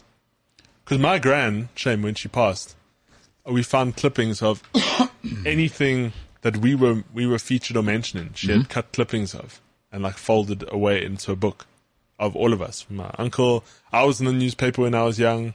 She had that. She had all of that kind of stuff. Yeah, I know. But then she'd probably, I don't know. She would do a bit of a flex on me, I think. Like her and, I don't know. like Kofi Annan shaking hands, you know what I mean? Used to be the head of the UN. She's been in the paper a couple of times as well. She might flex on me like that. Like her and Davos shaking the Swiss president's hand. It's amazing, Like like, how how far parents like have come throughout the years. Like you know, and I'm pretty sure it wasn't it wasn't the easiest thing to make the kind of money to, you know, send all of us kids to these big schools and. There's no way, universities and no way I'm having kids. I, like the more I think about it, I just think, what are kids but an expense? Like I just don't see the upside. Like I don't see the upside of having Well, of having me being I, a kid. I think it depends on who the kid is. I mean, if you Elon Musk, that that mother's pretty damn happy that she sent her kid to you know Pretoria and then no, but he was a nerd in school. There's no way they they saw this coming. I'm saying yeah, but she still worked as hard as she did to put him through whatever he needed to get through. Elon Musk, he's the money man. Weird guy. Have you seen his mom? I have seen his. mom. She's electric. Not as electric as the dad. Oh, really? E- Errol Musk. Yeah, I told you to look him up. He's dating his own daughter. Okay, no. Adopted no, I don't mean electric like that. I mean she's just electric. That that's just weird. That's what that is. Yeah, shout out to him. All right, let's talk a little bit about um, a man who's got all of the money in the world, a parent himself, a yacht owner, once paid $3 million to Anthony Kiedis and his friends to come and play one song, Roman Abramovich and Chelsea. Uh, interesting transfer window for Chelsea as well, because everybody said, ah, Chilwell's out, uh, Reece James is out, and midfield, and Lukaku, and spend, spend, spend. And I think I'm ecstatic as a Chelsea fan that they didn't. Because, look here, there's only so much spending money on people to get them to like you that you can do in life. You can only buy people so many drinks and, and the types of people who hang around you because of the money generally after I'd say about 50, they become pretty useless. But that's just my opinion. Who knows? Um, but, but some people never grow up. Some people never grow up. But what I love about Chelsea's approach to this uh, transfer window is they're showing you signs that we're not that club anymore. Roman saying, I don't do the big January signings anymore. I did that for 10 years. I had to do that to catch up to Man United, to Arsenal. I had to do that, right? But now Marina says, no, we have a plan. We don't just go off the cuff. We're not Barcelona, right? We're not Arsenal. Chelsea now growing up. We're not teenagers. We don't just spend, spend, spend, and then cry at the end of the month. People have to grow up, right? And what's interesting about when Chelsea behave like this, footballers realize this. It's like, oh, that's a grown up place to go. Because what you don't want to be at 35 at my age, right, is to be the shots guy at the bar, which is what Chelsea were for a long time. You know, the type of people who get into a bar, shots for everybody. Yeah, what do you guys want? And he'll always shout over the top of, hey, hey, Mandy, what do you want? You don't want to be that guy at 35. 27, 28, that's cool. 30, that's cool. If you're with your friends and you, you guys are, you know, there's 10 of you, that's cool. But you don't want to be buying drinks at the bar for everyone at 35 years old. That's what Chelsea were for a long time. Hey, what does everybody want? You can have it on me. Don't worry about it. Try and please everybody. But everybody's in house now. And Roman built the club with money. But again, that's only so sustainable, right? If you attract friends with money, women with money, men with money, that's only so sustainable. Eventually they're going to see what you are at the very core. But Chelsea are in a really interesting phase right now. I call it the legacy phase. Because Roman's flexed on him now. Like people know Roman's Roman. They know what he is. Now, especially with billionaires, it's never enough for them, what I've noticed, that you appreciate me just for my money.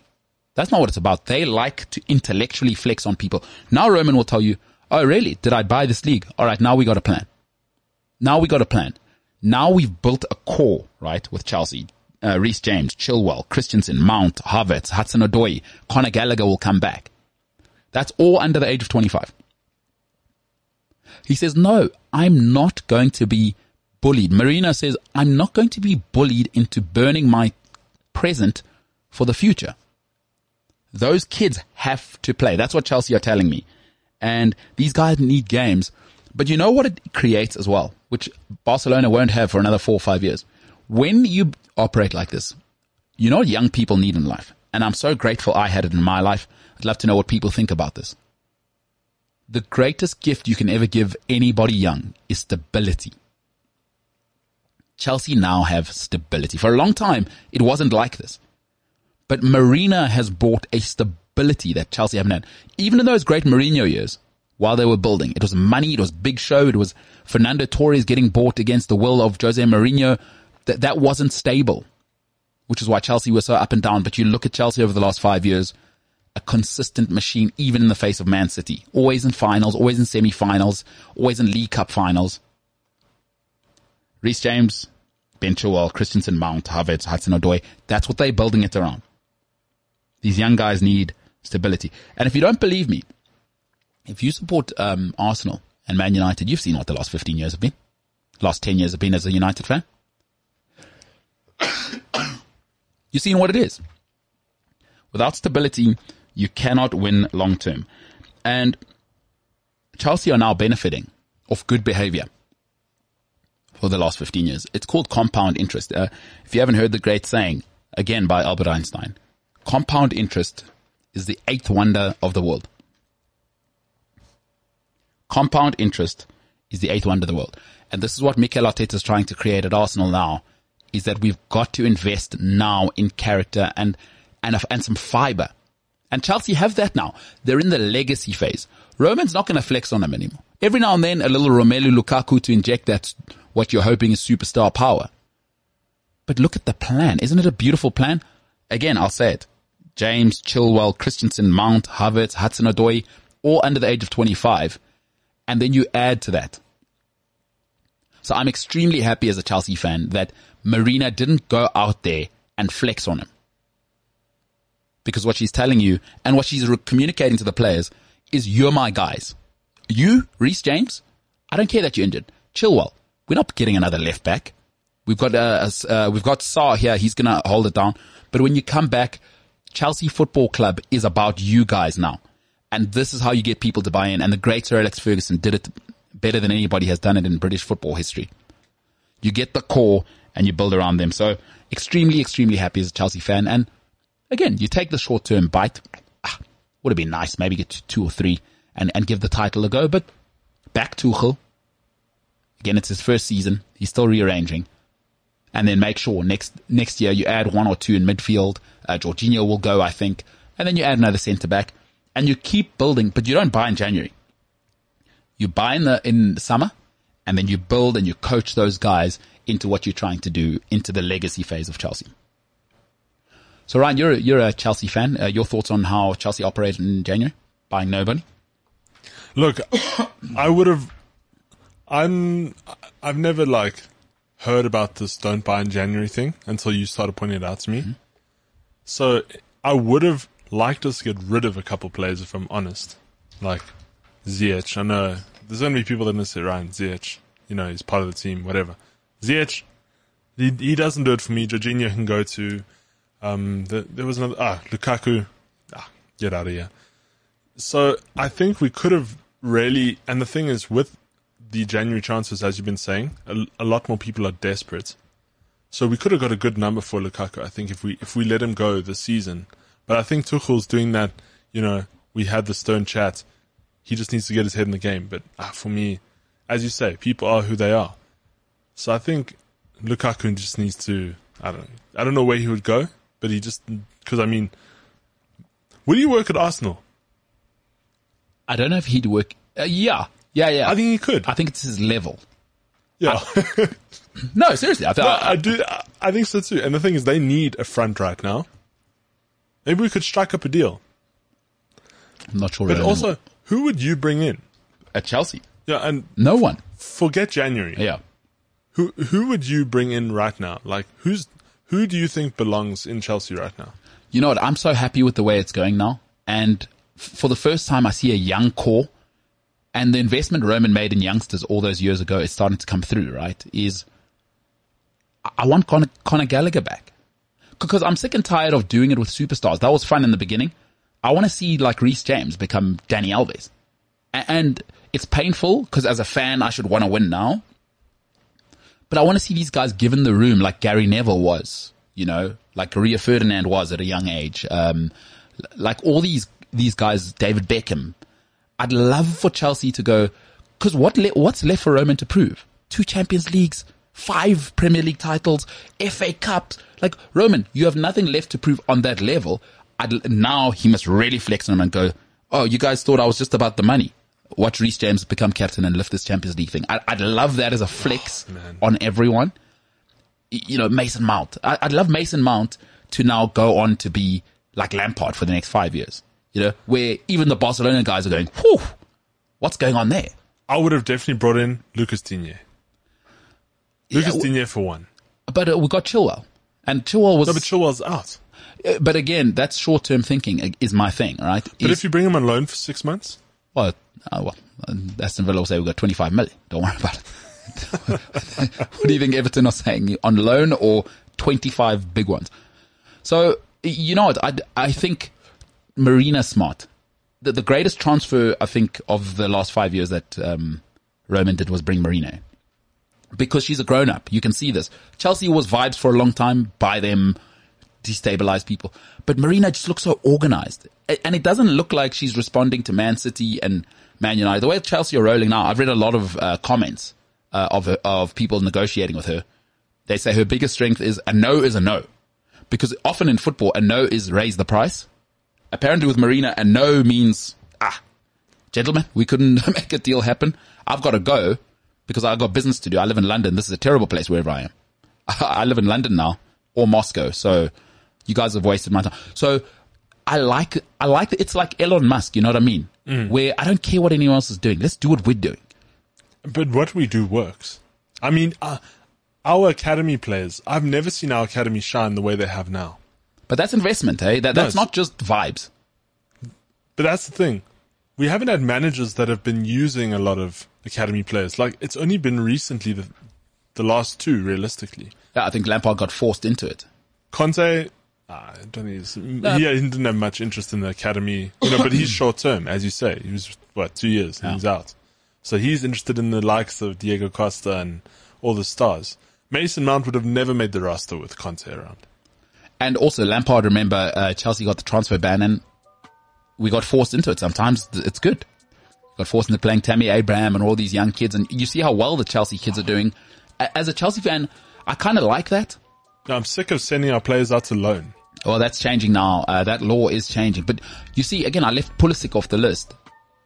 There's a nice young core if Chelsea can just stay patient. And, and every now and then, Christensen. yeah, and every now and then you add the star quality, right? And for a long time, Chelsea was star quality and a, a youngster can come off the bench. But you see Conor Gallagher, how, what he's doing Crystal Palace. Next season, you say, Conor, bring it home, pal. Do that here. But also, Chelsea, oh, I don't want to say they haven't been around like a long time, but I want to say since Roman Abramovich took over in what, 2006? When No, they re- 2002. So it's 20 years now of Uh, Roman's ownership. Okay, yeah. Yeah. It would only make sense that, that the academy players are coming out now. You know, we haven't had a, an opportunity to have academy players long enough, like from young, young, young, like Mason Mount young. So now that we're seeing products of the academy like Mason Mount come out, it gives you a sense of pride. Like, wow, that is, that has been us. And that's why I love Mason Mount. He's, he's the wonder boy. Him and Reece James. and it's the thing is they they are vibes in the change rooms with a hint of professionalism a, wa- li- a little more than a hint I want to I want to get a Reece James shirt, but I don't have enough booty. He's a BBW guy. It will look weird if I'm wearing a Reece James shirt, and I, I'm a, I'm an extremely trim person. But I am working on my booty this year. It's, it's one of my big aims for 2022. I want to get an Instagram booty so I can buy a Reece James shirt. yeah i heard this Yeah, the only reason I want a, an Instagram booty so I can rock a Reece James shirt. i i, I want to go see them play live Stamford Bridge, not a great stadium, by the way. I was a season ticket holder there for two years. Not a great stadium, but one of the older stadiums in England. But it, it is London, you know. Oh, it'll be good. Be good. Good goal to we'll, have. we'll do it Oh, I've done it. no no, no i'm i want to do it Oh. did you see mason mount play live No, no, I haven't seen Mason Mount. and you haven't done Uh, I don't know. I saw Drogba, Robben, and Duff. It was it wow it was all right. no that was I saw pretty good. Terry, Cech, Okay, so- Makelele, Essien. so you've seen the dream team I have seen the dream team. Yeah. Oh, Duff and Robben. I mean, that second season, I, that was the season I, I I moved to England for for good. Arjen Robben, Damien Duff, Didier Drogba, get out of here. Get out of here. For that season? Oh my god. Arjen Robben. must have been electric Arjen Robben is the most electric thing I've ever seen in the Premier League. Unreal live as well. The high pace control. It- it- you know, it made me grow, as I think of it, it made me grow a new level of respect for Leo, what Leo Messi does with the ball at his feet. Because Arjen Robben had high speed ball control like you've never seen. And Leo Messi is 10 times that. And you think to yourself, how? Like I play football as well. and also Arjen Robben went forever i mean he was in fifa 2006 all the way until like I don't know when was the other mm, that he actually put the boots up, and he was old back then. And he, no, see, he looked old. Oh, did he look? He old? made the mistake Wayne Rooney made. Shave your head bald early, Ian. But he said, no, I'm gonna, I'm gonna hang on to it forever. And then it's weird now. because I watched him in the World Cup, and he was electric then. No, no, no. Listen, Wunderkind, um, for those who, famous story, right? Man United had put a bid in for him and they, uh, PSV replied, for that amount, you couldn't even get Arjen Robben's shirt. Roman said, do the right thing, pal. Come on over. Arjen Robben, one of the most electrifying humans you've ever seen on a football pitch. Um, we'll finish off on the other side, bit of social media, bit of chit chat. It's the MKT show.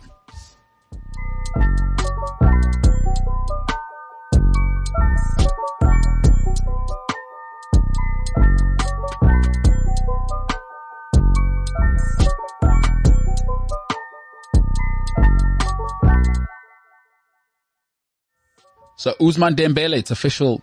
He he's giving Barcelona a hard time. A lot of people forget Memphis Depay is in the mix there as well. It is an incredible dressing room to try and get a hold of. Those man, oh man, what Barcelona are doing now. Joan Laporta, he's going to have to clean up Bartomeu's mess because, again, you, you know, I like Memphis, but he shouldn't be at Barcelona.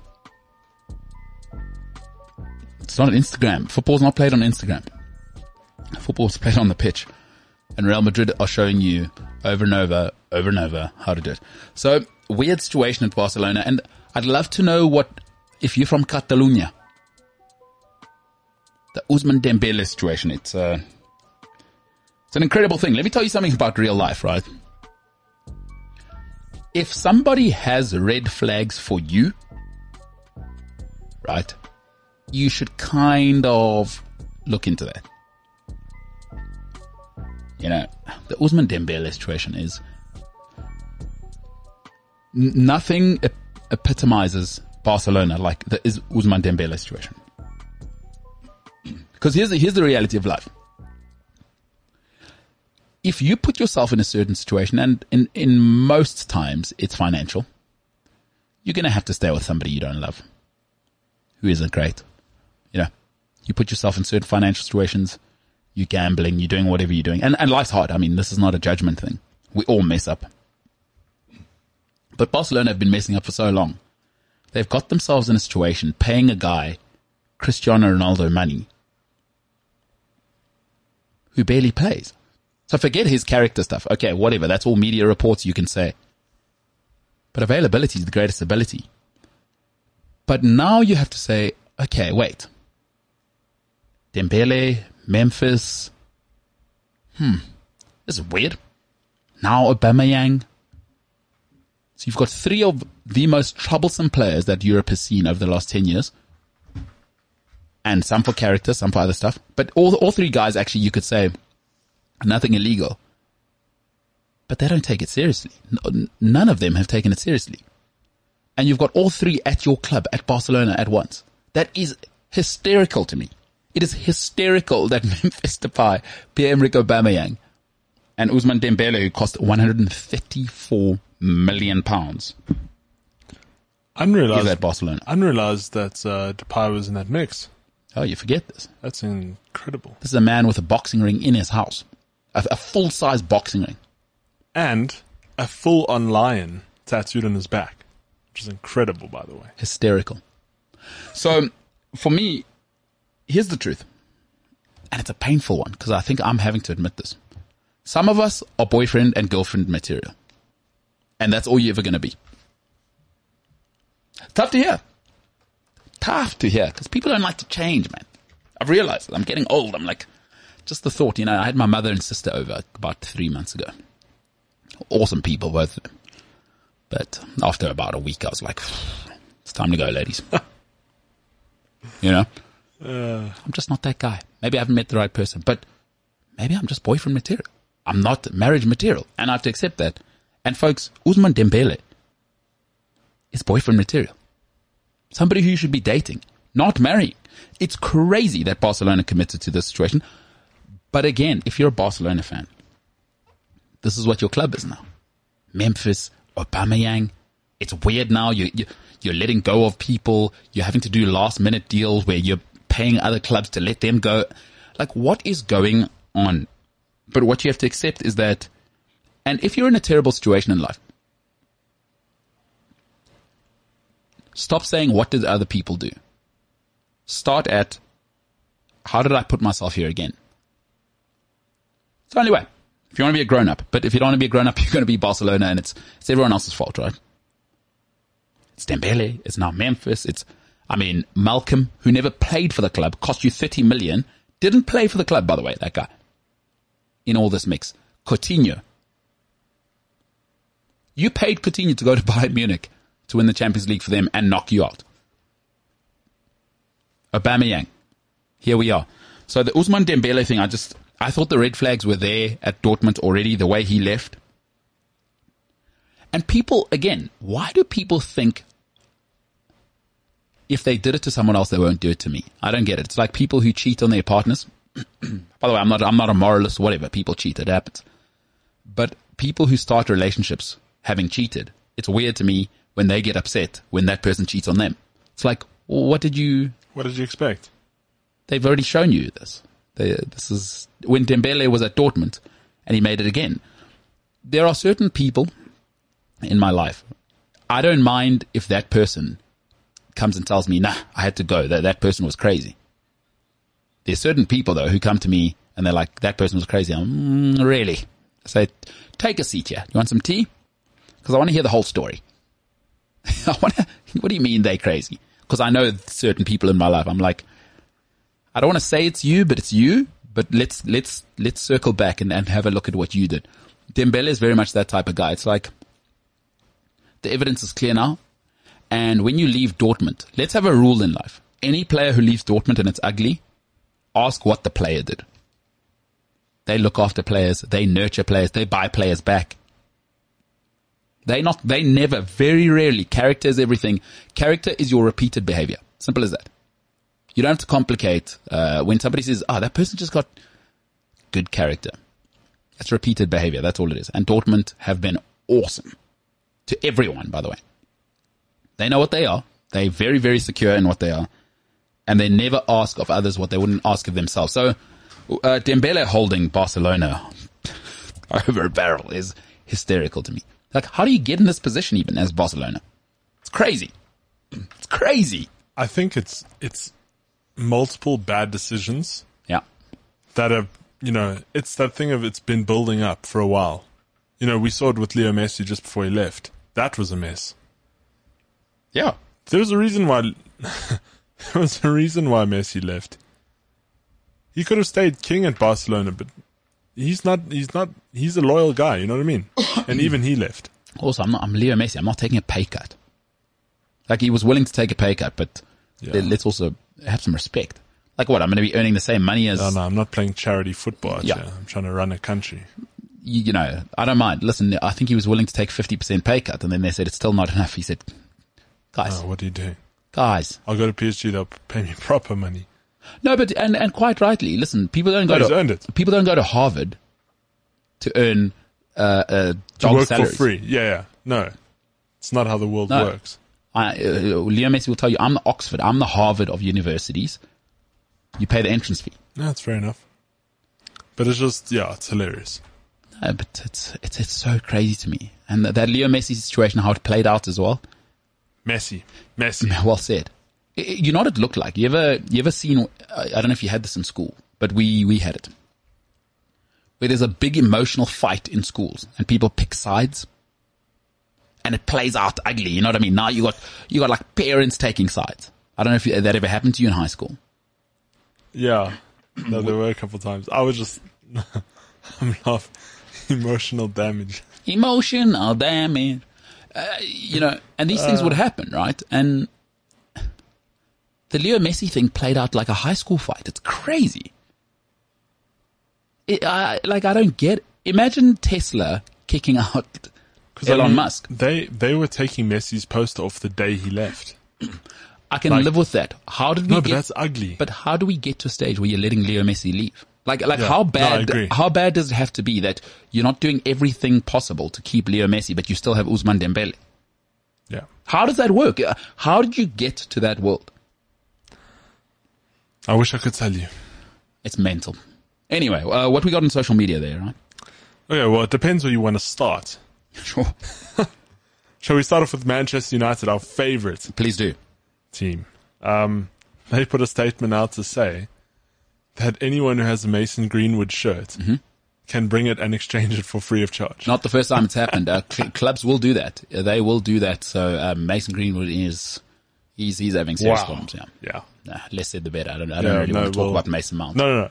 uh, no sorry, uh, Mason Greenwood. yeah, no, but I just thought it was, it's, you know. No, but- it's- but clubs have done it before. I've never seen this. Well, I've never seen this. Yeah. But anyway. Um, then we've got a couple managerial positions opening up. We have, um, Roy Keane is linked with a return to, uh, Sunderland as manager. Yeah. Nah, stop. Roy Keane is linked to that. Stay, stay, stay well away from that. They just signed Jermaine Defoe again. By the way, one of the best documentaries of all time, Sunderland Till I Die. If you haven't seen it, um, I think it's on Netflix. If you've never, if you're a sports fan, uh, Sunderland Till I Die, one of the greatest documentaries ever. How much did they pay for him? Because he's 39 years old now. Who's that? Jermaine Jermaine, no, free, free transfer. Free transfer. Former Sunderland player, back again. Great. Great player. Good as well. stuff. Yeah. So yeah, Roy Keane linked with them, and then um, Sky Sports reports that Steve Bruce is in advanced negotiations with West Brom. over uh, a, a head coach role there. Well, now, by the way, so that guy has managed every rival team. So he's managed, he's done the, oh wow, this Steve Bruce will manage anybody. He, he's managed Sunderland and Newcastle. Yeah. He's managed Birmingham City and now he's managing West Brom. So those who don't know, West Brom, uh, it is a West Mid- Midlands club. Um, so Birmingham, Birmingham, of course, the second city. Uh, and now the rivalry between West Brom, by the way, and, uh, Birmingham City. Ugly. Better. Is it? And now, so he's done, that's incredible that he's willing to do Sunderland Newcastle, which is probably the fiercest rivalry in England. West Brom, Stevie, Stevie Bruce, hey. Get, Hey, you got to get that bread. Take it where you can get it, bro. That's incredible. So yeah. So we have those two, So and then is he confirmed as West Brom manager? no, no, not confirmed. He's in. They say it's advanced negoci- uh, negotiations. It's so interesting that football doesn't, but I guess this is what it is, right? You see, at an, there's, there's very few elite people in the world. That's why CEOs just keep rotating. It's like, not everybody wants to be a manager. No. Also, good on Steve Bruce. I mean, he could have just packed up and retired. He was like, no, no, no. Listen, there's a head coach position. I'm going for it. Still doing it. Hey, there's very little that can replace football in your life, trust me. Yeah. I'm, Especially I'm at that sure. level. Yeah. Then uh, the last thing I have for you is it's actually something from Fabrizio Romano. Okay, what's he got to say? He put out a thing, and it, it just it struck in it struck uh, interest with me because he he linked a YouTube video to it. But he said Manchester United were offered the chance to sign Boubacar Kamara after Denis Zakaria and, and Julius uh, Julian Alvarez uh, turned down because of new management plans in the summer. Uh, Ter- terrible English, by the way, but um, it, it brings me back to that thing you spoke about. I think it was Monday or Tuesday on the podcast. You said how it's so difficult for these players to make plans when they don't know what's happening with this, you know, interim management going on. Absolutely. And how many players are going to be are going to turn down the club because of this? Because they don't know what's happening in the summer. Like, why can't they just appoint the dude now? Because who's out there? Steve Bruce, Roy Bringing the band back together. Like, like Mamelodi Sundowns, who have four head coaches. Yeah. Um. Oh, they are winning, by the way. They, they, they, are, They are winning. They are winning. winning by a long shot. Um, yeah, man. Listen, have a plan. Like Man United's been a shambles for eight years now. Like it's gone from hysterical to ugh shame, because if I'm a top class player and Man United's still a, a location, but I'm not going there. You saw Alvarez now at Man City because he understands what. Even if Pep moves on, there's a club culture. I want to be a part of that. Phil Foden went there, better player. You know what I mean? He's coming through. Gabriel Jesus, better player. You, you know, these, these young guys, Carl Walker went there, better player. Laporte, Aymeric Laporte, better. So they, top players want to go to top environments. You're not going to attract anybody at Man United now. No, because they don't know what's going on. And again, you sign Pochettino and I'm an attacking box to box midfielder. Hmm. Don't know about that. You know, I'm not, he's a defensive coach. Or what's the plan? Because serious people will always want to know what's the plan? You can't just be doing we're Man United and we're a big club forever. That's not enough. Because also players will go, hmm, okay, so you're telling me Schweinsteiger, Di Maria, Memphis, Pogba, they all came back here and it got worse for them. Hmm. Maybe it's not the players. Schweinsteiger. Maybe it's not, that. you know, and and people's, cause players will start saying, hmm, maybe it's not the players. What you guys, what you guys got cooking there? And it, it just hasn't been good enough over the last couple of years. It, it's an incredible situation, right?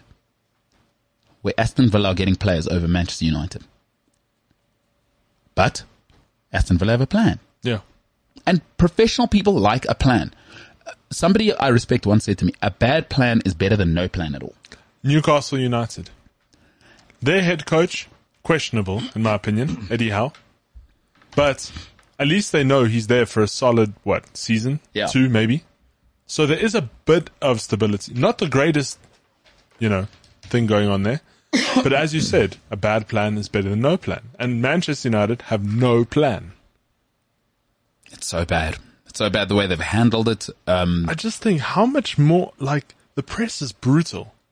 And if Fabrizio Romano is putting stuff like that up on his page, I mean, how many people are seeing it? and he's getting that from agents. Fabrizio's not getting it from you and me guys No. speculating on, on blogs. If, I mean, if he's seeing it and he's putting articles like that on his account, Yeah. that's horrible PR. And you have to ask yourself, the richest f- sporting organization in the world, who the bloody hell is doing the PR for Manchester United? Yeah. Like, There's no control. you have to take, con- that's why Fergie won, by the way.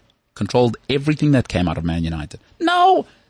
I'm hearing about Pogba and contracts and Maguire and this. Oh man, Maguire's in everything. He was trending earlier. No, but, but it's ugly. You, you know what? Man United need to take control. And it's spiraling out of control now.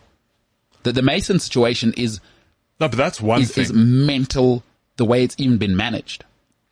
And it's one thing, like, but the football side's a joke. how, how as one of the top clubs in the Premier League are you allowing somebody to take so many shots at you? Like, it's almost like you've given up and you're letting people just walk all over you.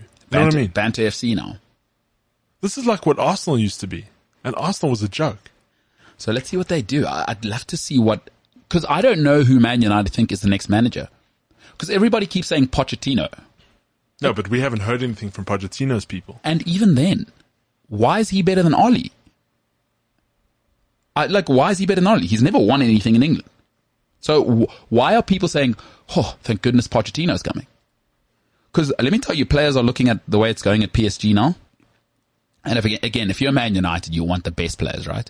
Players are looking and going, why couldn't you handle Neymar and those guys? Are you going to make me develop? Hmm, I don't know. So we'll see how it goes for Manchester United. An incredible, incredible situation developing there. But good luck to him. You know, uh, it's you love to see it. Let's be honest, you love No, to see I it. I do, but it's as you say. It's like, ah, shame. Ah, shame. Yeah, it's gone from banter to, you know, giskepset. Anyway, um, around tonight we are. It is the Indomitable Lions play Egypt Yes. tonight. Uh, I'm super excited. yeah, it's going to be good. It is going to be. I didn't have any snacks yesterday. I'm gonna stop and buy snacks. And PZ did it right yesterday. With what the jelly beans. Yeah. Also, a man went and bought half the shop. Hey, that's that's peasy. He'll do it. He is a chartered accountant. Probably worked out the lose budget. again for the third time. We won't talk about that. I think he's lost his confidence now. That's the thing about betting is he's lost. For, it's because he bet on the Asian World Cup qualification. What does he know about that? it's because he got emotional after losing twice in the betting. You know what I mean? Yeah. For, for those of you who don't know who we're talking about, you'd have to join us on TikTok for our live watch alongs. Tonight is the second semi-final, and then we'll be live on Sunday for the final as well from 8 p.m. Central African time. So if you're wondering, oh, geez, I can't remember that, go to the Instagram page. We'll always have reminders and posts. Just follow our social media. We're constantly letting you know. And I'm also, we're also doing like really cool videos before and after the games. So you can actually get to know the people as well. So you can go check out last night's video review that we did after the show, you know. It's two or three minutes of fun. You get to know the people. Where's that on Instagram? It's on Instagram, TikTok, anywhere. Go look. you can go check out I'll um, put it everywhere. Paul Peasy Magali because I think he's somebody who everybody needs to experience. He's one of the funniest people. And by the way, I've known him since he was about 15. Mm. He's always been funny. No, he's hilarious. And he's not one of those people who tries too hard to be funny. It's just what he's got the juice. And it's hilarious because there were some people from his high school that recognized him on TikTok Yeah, last he- night and he- was like, oh, is that Mr. Mpo Magali? The guy who made me find a female leaf. So that would happen if you went to a boys' school. You know this type of stuff is if you walk on the matric grass, there are going to be consequences if guys catch you. And there's always someone watching, by the way, because we did get bullied in Form One, and we, we we're gonna we're gonna allow our trauma to wash down to you. That's going Yeah. to happen. So Paul Machale, he will join us for the final on Sunday. Uh, but tonight, Paulo Diaz, um, it is Egypt taking on the indomitable Lions and Aboubakar. I don't see that going well for Cameroon, but I'd love to know, what do you think? Where will you be watching? And let us know. Hashtag the MKT show live. Lastly, uh, give me some of that music, Ryan. I think we, I think we've pretty much wrapped it up for today. The MKT MKTshow.com is a website we're doing some stuff at the moment and have uh, produced some work which I'm extremely proud of. It's tough to do work that matters. And I was listening to some of the podcasts as I've been driving all around Johannesburg in, in traffic, which is crazy. But it's, it's, it's stuff which you don't get to hear about that side of an elite sportsman. So Siabela Sonatla, uh, VW Amarok, ourselves at the MKT show, we've, uh, we've put something together called Know Your Power. So the MKTshow.com, it's that easy. Just go there and you can actually click on the hyperlink, which is the poster of, uh, the, you'll see Siabelo's face. Click on his face on the website and go and listen to some of that. You can watch it on YouTube. Otherwise, it is available on Spotify or wherever you get your podcast. It is the Know Your Power podcast, proudly brought to you in association, of course, with VDub and Amarok. That guy is awesome. And by the way, you asking why was why must we add it to our libraries?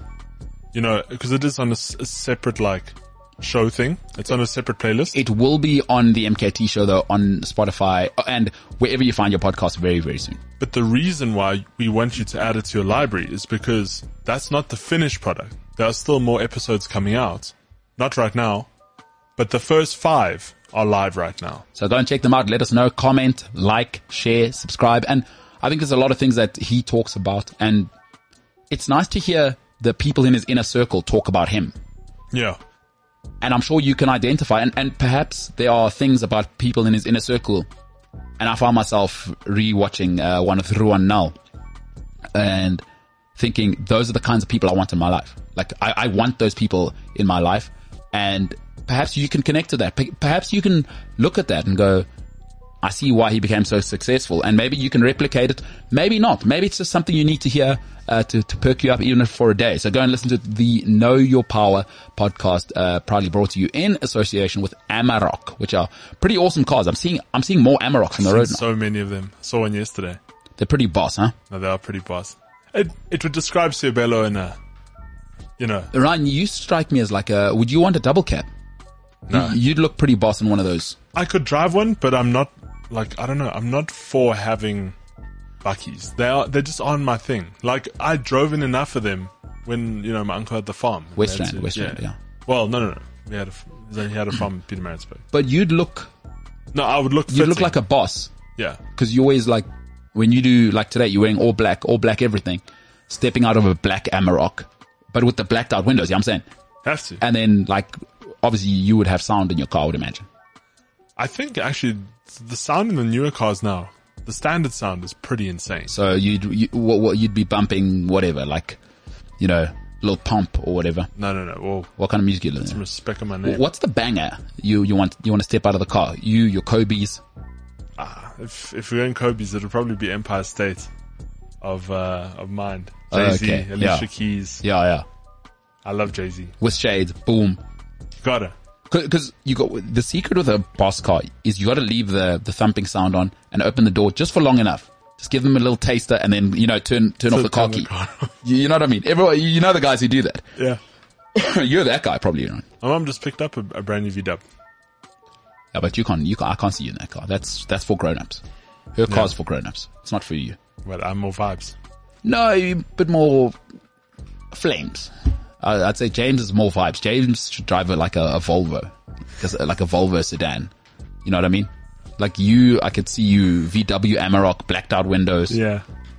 and you can see, you know, inside the the, the windows are reverberating. Yeah. I could see you being that guy, and then you pitch up at work like. "Hey, how's it, bro?" I was that guy. I, I roll up in the office every day like that. I don't know if you've seen. I do. You got a little uh, Ryan's in a sports car, but should we get you a VW Amarok double cab black? Hey, please do. Look boss in that. By the way, my favorite episode of that series, it's it's got to be the one of the show favorite, or or the show. Uh, Is that the out show already? friend? I don't think it's out yet. Oh, is that one not out yet? No, no, no. That's coming though. yeah. No, but there's He's, some he's in the trailer though. there's some good there's some great stuff on the way. Um, yeah. The mktshow.com. Go and check it out. Uh, like, share, subscribe. Let people know that we are doing things uh, back in studio within the next month. Um, and not necessarily in this country. Uh, make of that what you will. Uh, ladies and gentlemen, uh, he has been Ryan James Tinline. I am MKT. This has been the MKT show. And for now, we are the Howl. out of here.